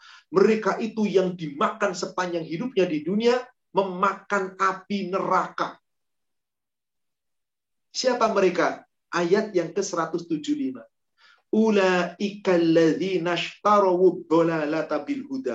Mereka adalah orang-orang Islam. Diberi petunjuk Allah. Tapi ditukar dengan kesesatan. Murtad. Bil Dikasih oleh Allah tawaran ampunan. Tapi nyarinya azab. Jadi orang-orang murtad itu Fama asbarohum nar. Mereka itu alangkah berani tentang neraka. Jadi pemberani tulen Bapak Ibu, berani menantang neraka. Saya yakin ada kebakaran, lalu di sana ada harta satu miliar kebakaran, satu miliar uang kertas, lalu kata pemilik, tuh ada harta di dalam rumah kebakaran, silahkan ambil. Ada yang berani? Enggak mau. Ini neraka ditantang. Kenapa? karena mereka terlalu cinta dengan dunia. Naudzubillah. Gak perlu kita bersedih hati dengan orang seperti itu. Doakan saja diri kita, keturunan kita, jangan sampai terjadi demikian. Tapi jika kita itu orang dekat kita, kawan kita, sahabat kita, bahkan handai tolan keluarga kita, dakwahi, dakwahi, ajak, peringatkan. Gak mau, itu urusan mereka. Ingat tadi, gak ada paksaan. Dan agama tidak boleh memaksa dan dipaksa. Wallahu a'lam. Demikian. Baik, Alhamdulillah jelas sekali Ustaz. Uh, berikutnya banyak sekali ini pertanyaan menarik-menarik Ustaz. Uh, saya kira saya persilahkan Anggia Putri untuk menyampaikan pertanyaan. Biar silakan diambil. Iya, uh, Assalamualaikum Ustaz. Waalaikumsalam warahmatullahi wabarakatuh. Ustaz, uh, bagaimana sikap kita dalam konflik Palestina ini menghadapi teman-teman kita yang Muslim berpendapat uh, ngapain ngurusin urusan negara lain, urus aja negara sendiri dulu. Negara kita kan masih banyak musibah apa yang harus kita lakukan dengan pemikiran mereka yang seperti itu? Innamal muslim ikhwah. Bukankah sesama muslim itu bersaudara? Sampai Rasul mengatakan, sesama muslim itu bagaikan tubuh yang satu. Apabila ada satu anggota sakit, merasa sakit. Kok ada orang Islam bisa ngomong begitu? Berarti nggak merasa sakit. Dipertanyakan nanti oleh Allah Islamnya. Bagaimana sikap kita mendakapi orang seperti nggak usah diprotes, nggak usah didebat, nggak usah sudahlah itu pilihan mereka. Kenapa? Di daun kayak polik kita, mereka punya prinsip seperti itu, malah terjadi pertengkaran. Kata Rasulullah, aku menjamin surga bagi orang yang menghindarkan perdebatan meskipun dia di atas kebenaran. Kita harus punya simpati. Meskipun terhadap non-muslim, simpati harus ada. Apalagi sama orang muslim. harus ada simpati, harus ada empati. Simpati itu kita berbagi, empati itu ikut merasakan. Masa saudara kita dibunuh, lagi ibadah, lagi sholat dibunuh, kita nggak punya perasaan? Itu kebangetan orang seperti itu. Islamnya dipertanyakan. Maka siapa yang berkata demikian? Wallah Nanti Allah yang menilai seperti apakah Islamnya mereka. Jadi kalau ada kawan ibu, sahabat ibu yang begitu, ya sudahlah urusan mereka. Kalau perlu mereka menentang-menentang Islam, gak usah dijadikan sahabat. Karena sahabat terbaik adalah yang bisa bersama kita mengajak kita menuju surganya Allah. Demikian Allah alam. Tapi cukuplah bersabar. Karena memang, maaf, kadang-kadang ujian kita itu dari hinaan dan celaan. Itu orang kayak gitu tuh sebenarnya sedang menghina dan mencela saudara-saudara kita. Ngapain ngurusin mereka? Ngurusin negara. Iya kita ngurusin negara. Apa susahnya kita doa? Apa susahnya kita sisihkan sebagian harta kita? Nggak berat insya Allah. Anda makan enak tiap hari bisa. Kurangilah makan enaknya 50 ribu sehari. Sebulan sudah berapa? Huh? 5 kali 3, satu setengah juta. Sisihkan untuk ke sana. Masa nggak bisa? Bisa seharusnya. Tapi itulah kalau nggak punya empati. Dan kita kadang-kadang mendengar hinaan celaan. Ya sudahlah, sudah tadi kata Allah, maafkan saja, sabar saja. Coba lihat surat 3 187. Surat 3 surat 3 186 afan 186. Latub lawunna fi amwalikum wa anfusikum wala tasma'unna minal ladzina utul kitaba min qablikum wa ilal wa minal ladzina asyraku adzan katsira. Sungguh Allah akan menguji kamu hai orang beriman. Allah kadang uji dengan harta kita, Allah uji dengan jiwa kita, kadang Allah uji dengan ini nih, telinga. Kamu dengar orang yang diberi kitab, orang Yahudi, orang Nasoro, orang-orang musik, orang-orang beriman sendiri hinaan, celaan yang banyak masuk ke telinga kita, kedengeran, masuk bahkan ke sini. Apa yang Allah perintahkan di ujung ayatnya? Wa intas biru jika kamu tetap bersabar. Gak usah berbuat, doakan saja. Dan watataku, tetap takwa. Itu yang paling utama, takwa kita kepada Allah. Fa inna min azmil umur. Sesungguhnya kesabaranmu, ketakwaanmu itu yang paling diutamakan oleh Wallahu a'lam. Demikian. Baik, Masya Allah. Alhamdulillah. Uh, saya ke pertanyaan titipan dari jamaah. Uh, fikum, Ustaz. Qadarullah saat Ana melintas tembok ratapan di belakang Masjid Al-Aqsa, banyak anak kecil Yahudi ibadah di sana. Yang mau Anda tanyakan, apakah anak-anak Yahudi ataupun kafir juga menjadi penghuni neraka? Dan batasan boleh menyebut laknatullah kepada Yahudi atau kafir seperti apa. Karena kita tidak tahu akhir hidup manusia, kemungkinan bisa saja mereka mendapat hidayah Allah menjadi muslim. Mohon penjelasannya Ustaz. Jazakallah Dalam hadis yang sahih riwayat Imam Bukhari Muslim, kullu mauludun yuladu 'ala fitrah Tiap anak terlahir dalam keadaan suci. Kedua orang tuanya, abawaihi, apakah yang menjadikan mereka Yahudi, apakah menjadikan Nasara, apakah menjadikan orang-orang musyrik. Orang tuanya dan anak-anak kecil Yahudi pada ibadah mengikuti kebiasaan orang tua. Gimana kalau mereka mati? Di dalam hadis riwayat Imam Abu Daud dari Ummul Mukminin Aisyah, Rasulullah Shallallahu Alaihi Wasallam telah bersabda, "Rufi al qalam min salat." Diangkat pena. Artinya tidak dianggap kesalahan dan dosa bagi tiga perkara, bagi tiga golongan. Satu, anin naim hatta yaktai kita. Orang tidur sampai dia bangun, dia berbuat apa salah dosa nggak dicatat. Yang kedua, wa anis sohir hatta yakbur. Anak kecil sampai dia dewasa. Yang ketiga, wa anil majnun hatta yakil. Orang gila sampai akalnya waras kembali. Anak kecil dosa nggak dianggap oleh Allah. Bagaimana kalau mati? Pernah suatu ketika ada orang kafir, anaknya mati. Para sahabat mengatakan, apakah bagiannya, bahagianya anak kecil itu burung sebagaikan burung yang nikmat di surga. Rasul mengatakan begini, hanya Allah yang tahu apa yang akan terjadi pada dirinya. Cukuplah apabila ada kematian, kita ucapkan, Inna lillahi wa inna ilaihi rajiun. Apakah nanti Allah memasukkan anak-anak Yahudi dan Nasara ke dalam surga? Apakah tetap ke neraka seperti orang tuanya? Itu urusan Allah.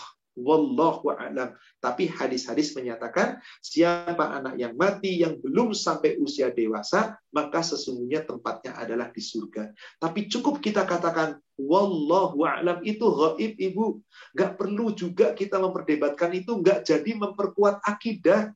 Dah jaga anak kita jangan sampai jadi anak-anaknya orang eh, jadi menikah dengan orang kafir Yahudi atau Nasoro. Kasihan mereka. Mari kasihani dulu diri kita.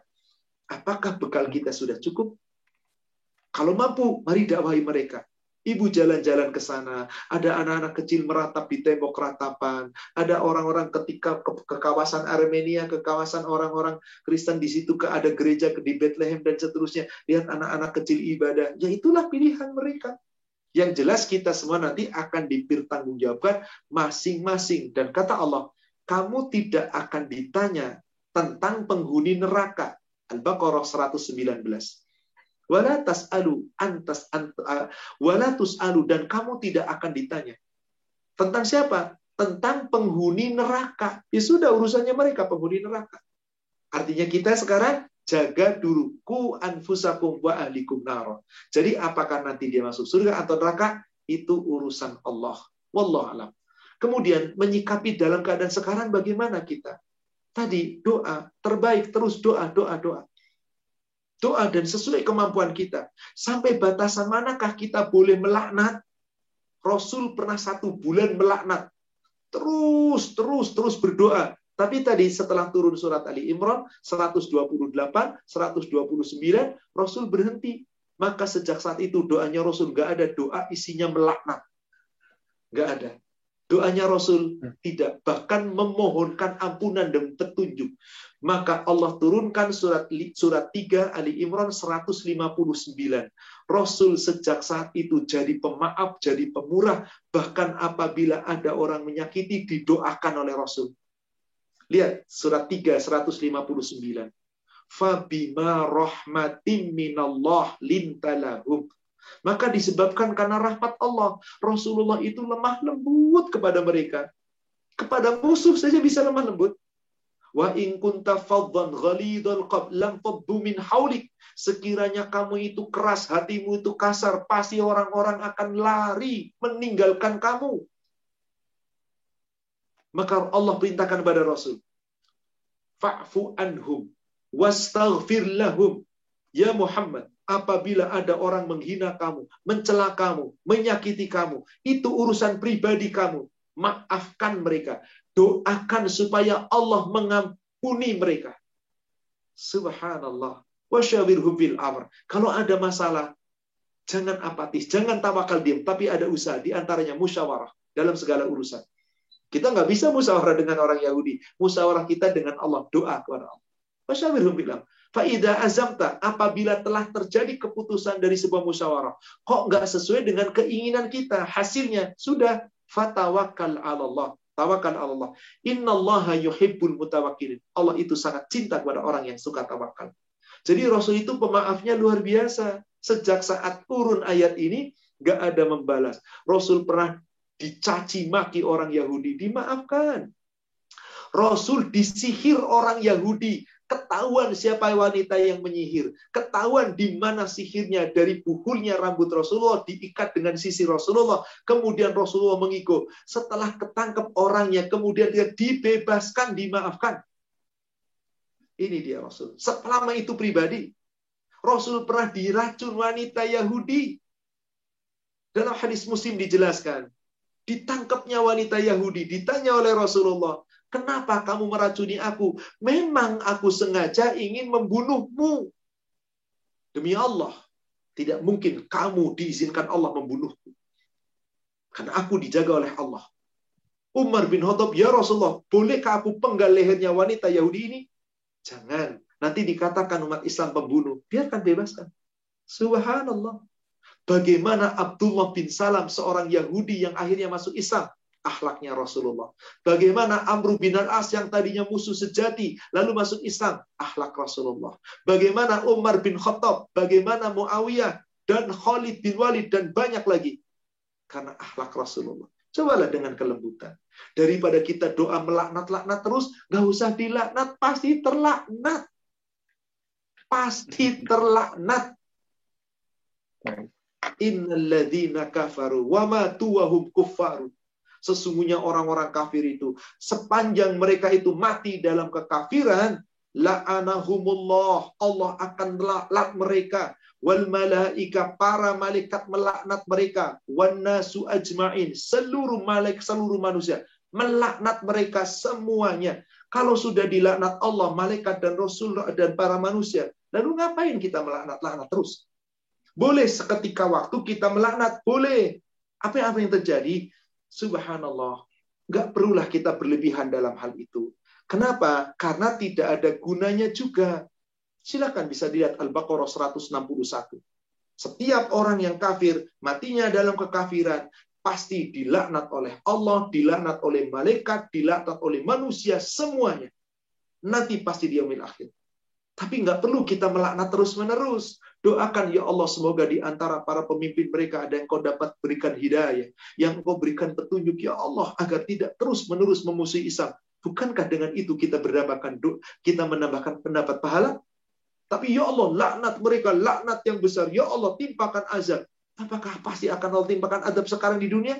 Belum tentu. Tapi sekali waktu atas kebiadaban mereka. Karena Rasul pernah mencontohkan tadi, yakni membaca kunut nazilah.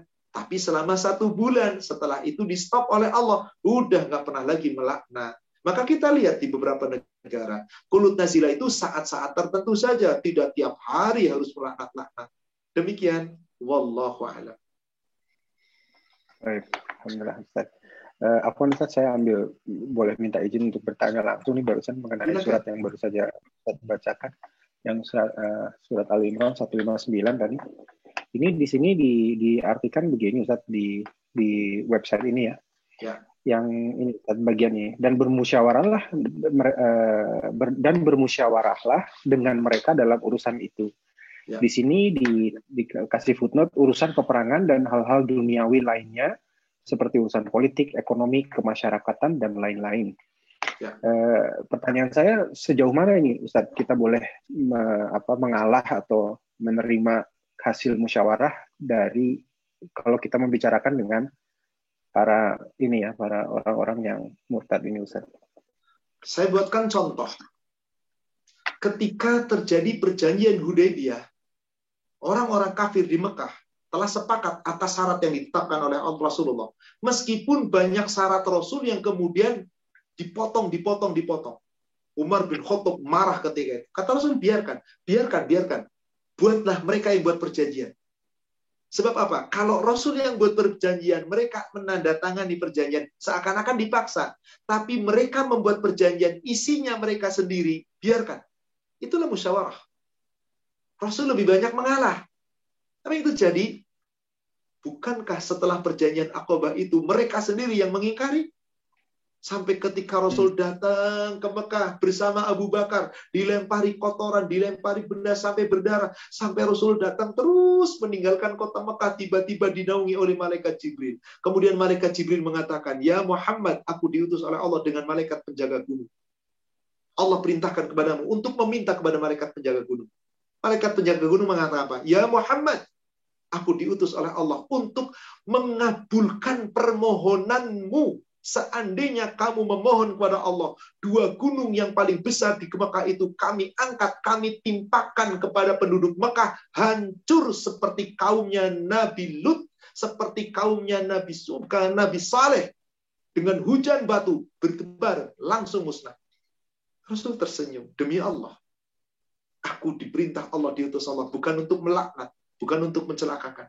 Bahkan aku berdoa semoga akan terlahir dari sulbi-sulbi orang kafir di Mekah itu orang-orang yang taat kepada Allah. Rasul angkatan. Allahumma di kaumi innahu kana la ya'lamun. Ya Allah, berikan petunjuk untuk kaumku ya Allah. Sesungguhnya mereka kaum-kaum yang tidak tahu.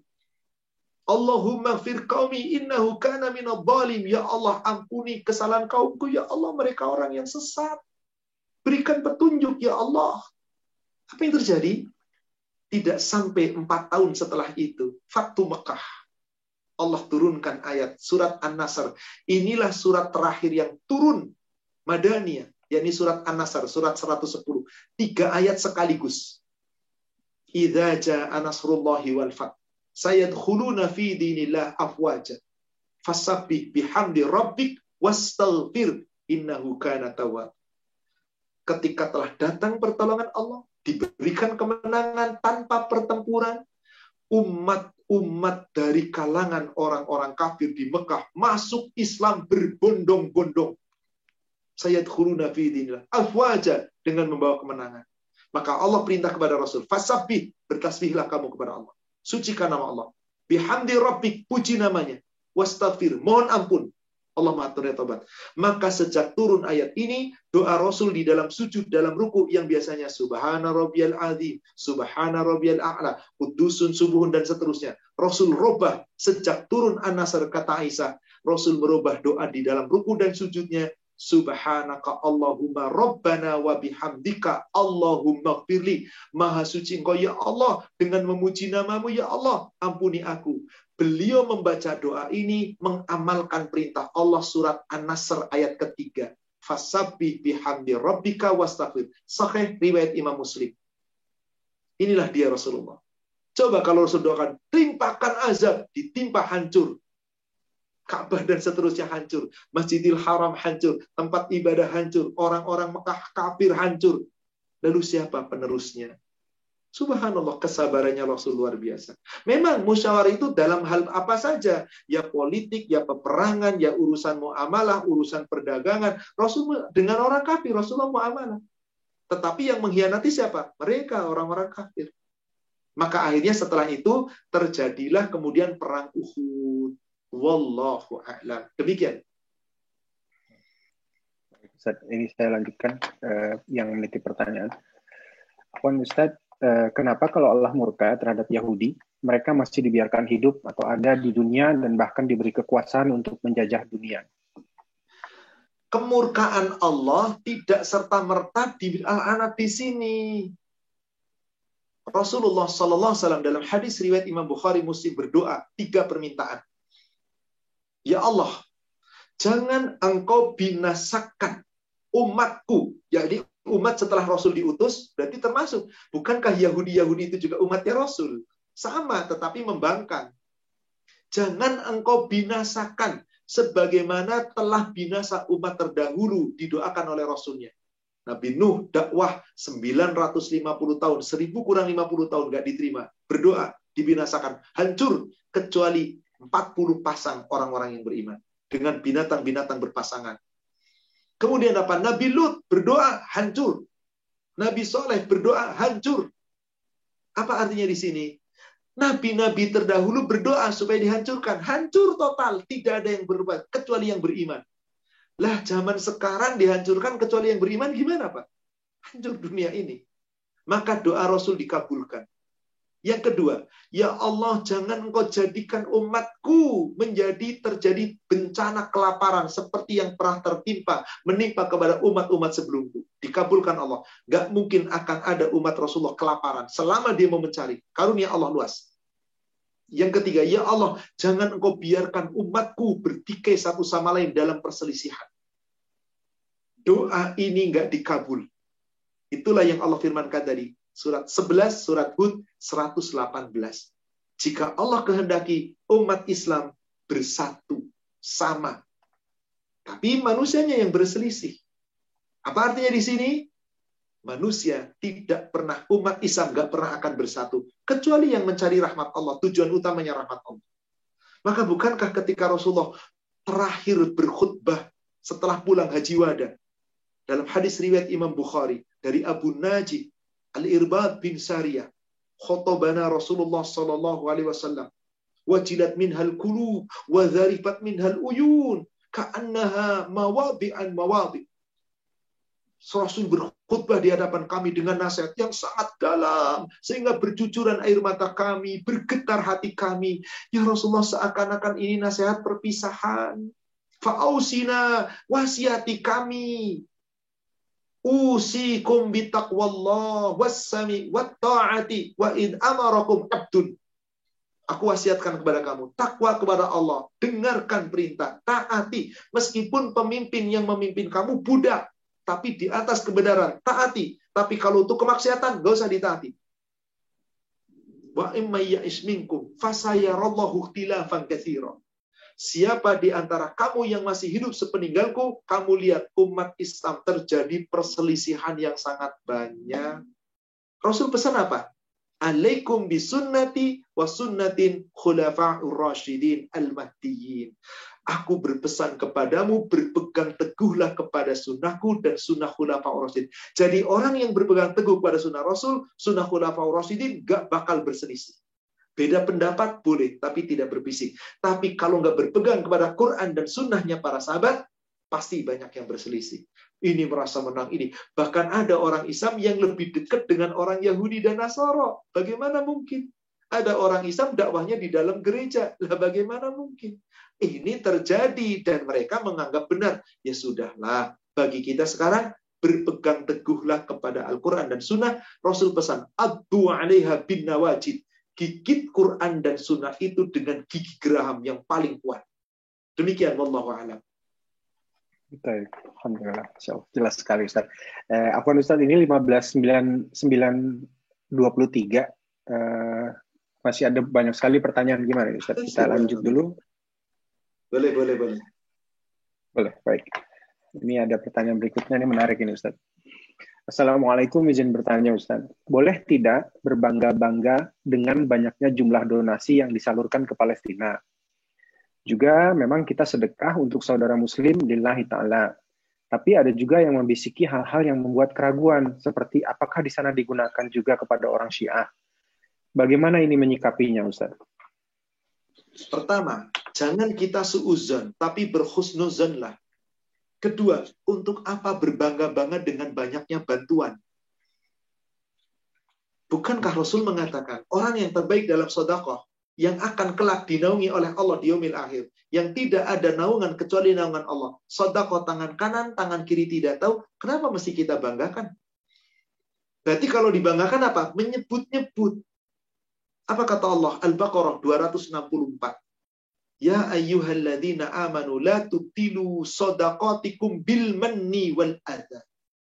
Hai orang beriman, kalau kamu sodakoh, jangan kamu rusak pahala sodakohmu dengan nyebut-nyebut. Apalagi sampai menyakiti orang lain. Jangan. Kalladhi yunfiqu malahu. Orang itu nanti seperti orang yang berinfak tapi ria, pengen dipuji manusia, dibangga-banggakan di hadapan orang. Wala yu'minuna billahi wal yawmil akhir. Mereka sama saja orang yang tidak beriman pada Allah dan hari akhir. Famathaluhu kamathali sofan alaihi turab. Maka orang yang beramal dengan ria diibaratkan orang itu seperti batu yang licin, dilumuri tanah, tanah itu oh, apa namanya sodako yang sangat banyak sekalipun. Fa'asobahu wabil. Lalu ditimpa hujan yang sangat tebat. Fatarokahu solda. Musnah. Layak diruna mimma kasabu alaisi. Mereka nggak dapat pahala sedikit pun dari apa yang diusahakan. Kenapa kita masih berbangga-bangga? Untuk apa? Biarlah serahkan kepada Allah. Tapi saya lila, cuman alhamdulillah kami telah paling besar ini ini udah nggak usah. Sudahlah serahkan kepada Allah. Seakan-akan kita memberi, sudah. Kalau kita lihat kenapa ada orang-orang masuk surga, diceritakan oleh Allah di surat 76 dari ayat 5 sampai ayat 7. Kenapa mereka berada di dalam taman surga? Dengan mata air surga, mendapat minuman-minuman air kafur. Yang mata air itu sungainya dari surga. Satu yang mereka katakan, yakni ketika di ayat 8-nya wanut imuna ta'am ala miskina hubbihi ala miskina wa yatiman wa asira mereka banyak membantu orang-orang yang miskin orang-orang yang fakir anak-anak yatim atau orang yang tertawan. Orang Palestina sedang tertawan di boykot. Bantu apa yang mereka inginkan ayat 9 innama nut'imukum liwajhillah la nuridu minkum jazaan wala syukura Aku membantu kalian, memberi makan, memberi donasi, bukan karena apa pun, bukan karena ingin berbangga-bangga.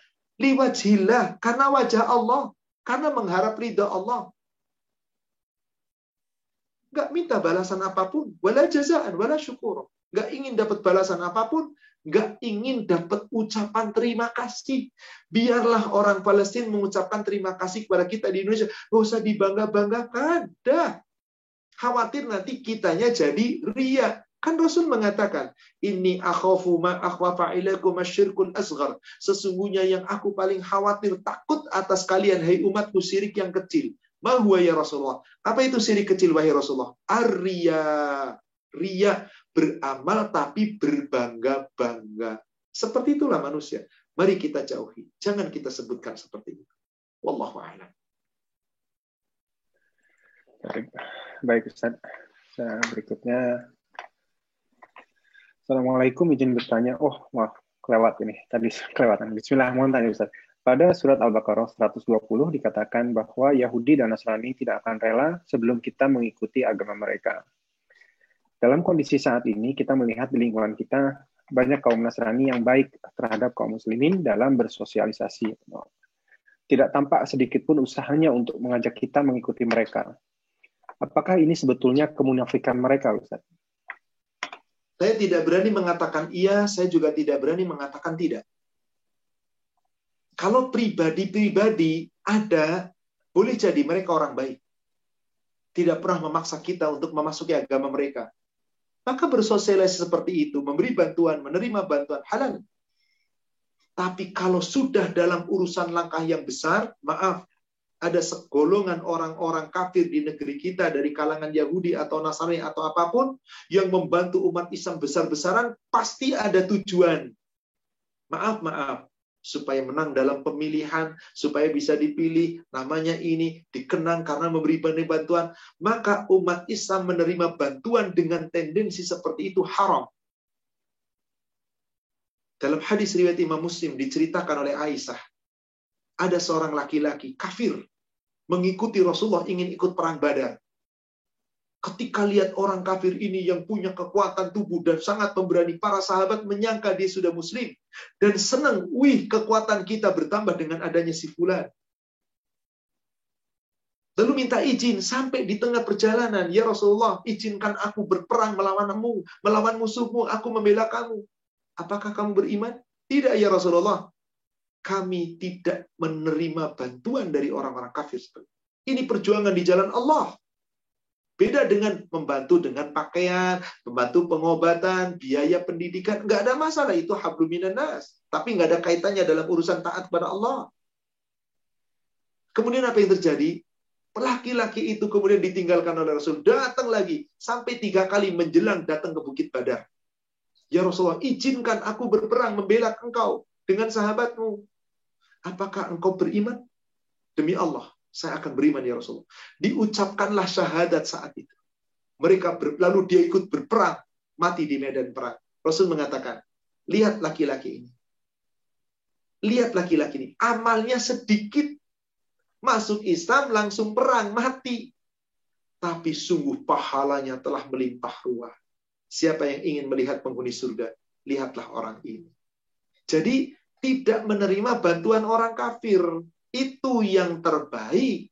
Tapi kalau tadi dalam sosialisasi di lingkungan kita lihat tanpa pamrih orang itu baik, ya sudah terima sebagaimana kita saling berbuat baik dengan makhluk Allah yang lain. Selama memang tidak ada tendensi. Tapi kalau sudah ada rasa-rasa ke arah sana, tinggalkan. Tapi kalau tidak, hanya bertetangga dengan orang kafir biasa. Mereka kafir zimmi. Orang kafir yang tinggal bersama dengan orang Islam, haram kita menyakiti mereka. Termasuk kafir mu'ahad. Orang kafir dari kalangan orang kafir di luar yang datang ke negeri kita yang dapat perlindungan dari pemerintah kita. Haram kita pun menyakitinya. Yang boleh kita sakiti adalah kafir harbi. Orang kafir yang menyerang Islam, yang kemudian memusuhi Islam terang-terangan. Ya ini orang-orang Yahudi di sana boleh diserang oleh orang beriman seperti itu. Tapi apa daya orang beriman? Dilucuti senjatanya. Paling bom molotov, paling rudal, berapa jaraknya. Sementara dari Yahudi, Allahu Akbar, punya Iron Dome, punya persenjataan yang roketnya sekian kilometer bisa sampai. Itulah mereka sudah curang, nggak berani satu lawan satu, karena yakin kalau satu lawan satu nggak bakal menang. Karena umat Islam tidak takut mati di surga. Kalau orang Yahudi mereka takut mati. Wallahu a'lam. Demikian. Baik, Ustaz. Apa ini 1531 mungkin ada satu pertanyaan ini. Satu pertanyaan lagi boleh? Baik. Nah, ini menarik sekali ini Ustaz pertanyaannya. Assalamualaikum, Ana Denny dari Depok. Bismillah, izin bertanya Ustaz. bagaimana kita sebagai anak memberikan penjelasan tentang kondisi Palestina kepada orang tua yang menganggap bahwa bangsa Arab hanya bisa diam, sedangkan Hamas, Turki, dan Iran yang berjuang. Barakallahu Ustaz. Sebetulnya menjelaskan ini kepada orang awam sulit. Kenapa? Media itu luar biasa jahatnya. Media itu belum tentu benar. Mau itu medianya Al Jazeera, mau media ah sama saja. Wallahu a'lam. Bisa benar, bisa salah, bisa propaganda dan lain-lain. Maka ketika ada orang tua berpendapat payah negara Arab tidak bersatu, tidak membantu, tidak ini, wallahu a'lam. Berarti dia telah suuzon. Dia telah menuduh, telah bikin fitnah. Kalau ternyata nggak benar. Atau itu tuh negara Arab telah membantu. Ya kita nggak tahu. Karena hanya berita. Yang berita itu cuma lewat kepada kita, lewat dengan berita, ditulis, lewat chatting, dan seterusnya, dan seterusnya, media sosial, ya kita nggak tahu. Alangkah baiknya kita berdoa, ya Allah berikan kekuatan umat muslim. Dan jangan suuzon. Seperti tadi, maaf ada suuzon sedikit. Saya bantu banyak, jangan-jangan sampai sana nggak disampaikan. Suuzon untuk apa? Sudah, kalau sudah memberi ya sudah. Urusan nanti sampai atau tidak bukan tanggung jawab kita. Tapi kan kita ingin sampai bismillah kita khusnuzon. Ya Allah, semoga orang yang dititipi amanah. Kalau tidak, mereka yang akan berhadapan dengan Allah. Maka memberi nasihat kepada orang tua seperti ini, alangkah baiknya agar tidak sampai terjadi perdebatan. Khawatir seorang anak menyampaikan kepada orang tua, orang tua punya pandangan lain. Akibat urusan yang seperti ini, kita orang tua dengan anak ribut. Gimana kalau nanti sampai orang tua marah? Jadinya orang tua nanti malah membenci. Bahkan anaknya nanti nggak terima ini, jadi durhaka. Maka timbul permasalahan. Alangkah baiknya, cukup katakan, Wallahu a'lam. Andai kata negara-negara Arab nggak bantu Palestina, ada Allah. Demi Allah ada Allah. Apakah dengan kita ngomongin negara Arab payah, kemudian berubah? Tidak. Yang ada apa? mulut kita berpenyakit, mencela, melaknat, padahal akhlak Islam tidak seperti itu. Kenapa tidak dengan doa? Subhanallah. Seandainya semua umat Islam berprinsip bahwasanya kesabaran dengan doa, dengan tawakal, itu selama sementara yang kita bisa lakukan karena kita nggak punya kekuasaan, itu lebih baik. Daripada melaknat, mencela, menghina, dan seterusnya. Nggak menyelesaikan masalah. Tapi kan kita sebagai umat Islam itu tahu, kan tadi dikatakan ada tiga. Kekuasaan, kalau kita mampu punya kekuasaan. Lisan, kalau kita mampu dengan dakwah. Kalau enggak, ini nih, nih doa hati dan ikut partisipasi semampu kita. Kalau itu kita lakukan, insya Allah hati ini menjadi tenang. Alangkah baiknya saya sarankan kepada penanya tadi, gak usahlah terlalu berselisih urusan ini dengan orang tua. Boleh jadi yang dikatakan orang tua benar. Boleh jadi antum katakan, tapi kan Suriah, tapi kan Palestina, eh, tapi kan Iran, tapi kan juga Turki membantu. Menurut media, bisa iya, bisa tidak. Kalau toh iya, Alhamdulillah. Wah, kalau Turki presidennya bagus, betul kita saksikan presiden Turki. Satu-satunya presiden yang lantang menentang arogansi dari Arab, ah, menentang arogansi dari Yahudi, dari Amerika, berani menentang dan dibuktikan sampai-sampai urusan dolar Amerika berani. Adakah negara yang lain berani? Boleh jadi ada. Tapi kita tidak tahu karena di negara sana yang sangat jauh. Wallahu a'lam. Informasi media belum tentu benar. Maka dalam hal itu urusan ada informasi itu. Kalau kita mampu tabayun, kalau nggak mampu katakan saja wallahu alam. Ya Allah, aku orang kecil. Aku hanya bisa berdoa, ya Allah. Berilah kekuatan saudara kami di Palestina. Berilah kekuatan saudara kami yang sedang terjajah, yang sedang tertindas, yang sedang seandainya mereka diwafatkan, ya Allah jadikan mereka para syahid yang insya Allah akan mendapatkan surgamu. Lapang hati ini kalau demikian. Daripada gusrah-gusru ke sana kemari, mencari-cari kesalahan, padahal Allah sudah katakan kepada kita. Surat 49 ayat yang ke-6. Ya ayyuhalladzina aman. Idza jaa fasikun binaba'in fatabayyanu. Hai orang beriman, kalau datang orang-orang fasik membawa berita-berita berita-berita, kamu tidak tahu kebenarannya, tabayun dulu. Jangan sampai mengiyakan, jangan pula langsung membantah. Sudahlah kata Rasulullah kalau kita dengar berita-berita dari orang Bani Israel, jangan ya didengerin sih boleh, tapi jangan diiyakan, jangan dibantah. Udah asal denger aja udah. Jangan masuk ke hati. Sepertinya apa? Masuk telinga kanan, keluar telinga kiri, udah. Yang penting bagaimana kita di hadapan Allah. Apakah kita mampu membela dengan doa, yang paling lemah sekurang-kurangnya doa, partisipasi kemampuan dengan materi, dengan apa pun yang kita mampu, Bismillah, biarlah Allah yang menilai masing-masing kita. Daripada berselisih, apalagi dengan orang tua. Wallahu a'lam. Demikian, saudaraku sekalian. Memang cara pandang para ustadz berbeda-beda. Saya yakin pendapat saya belum tentu disetujui oleh ulama yang lain, oleh ustadz yang lain. Ada ustadz yang menggebu-gebu. Kita monggo, monggo, monggo. Silakan tiap kita boleh berbicara, punya keyakinan. Yang paling penting nanti Allah akan membuktikan tiap kita masing-masing. Siapa kita sesungguhnya. Kenapa? Tiap kita akan dipertanggungjawabkan di hadapan Allah. Wallahu a'lam. Demikian. Baik, Ustaz mungkin uh, kita tutup aja Ustaz sudah dua jam Baik, ini kelihatan. Sepertinya sudah jam hampir jam 10 di negara di kita, 10 kurang seperempat, sudah cukup panjang kajian kita.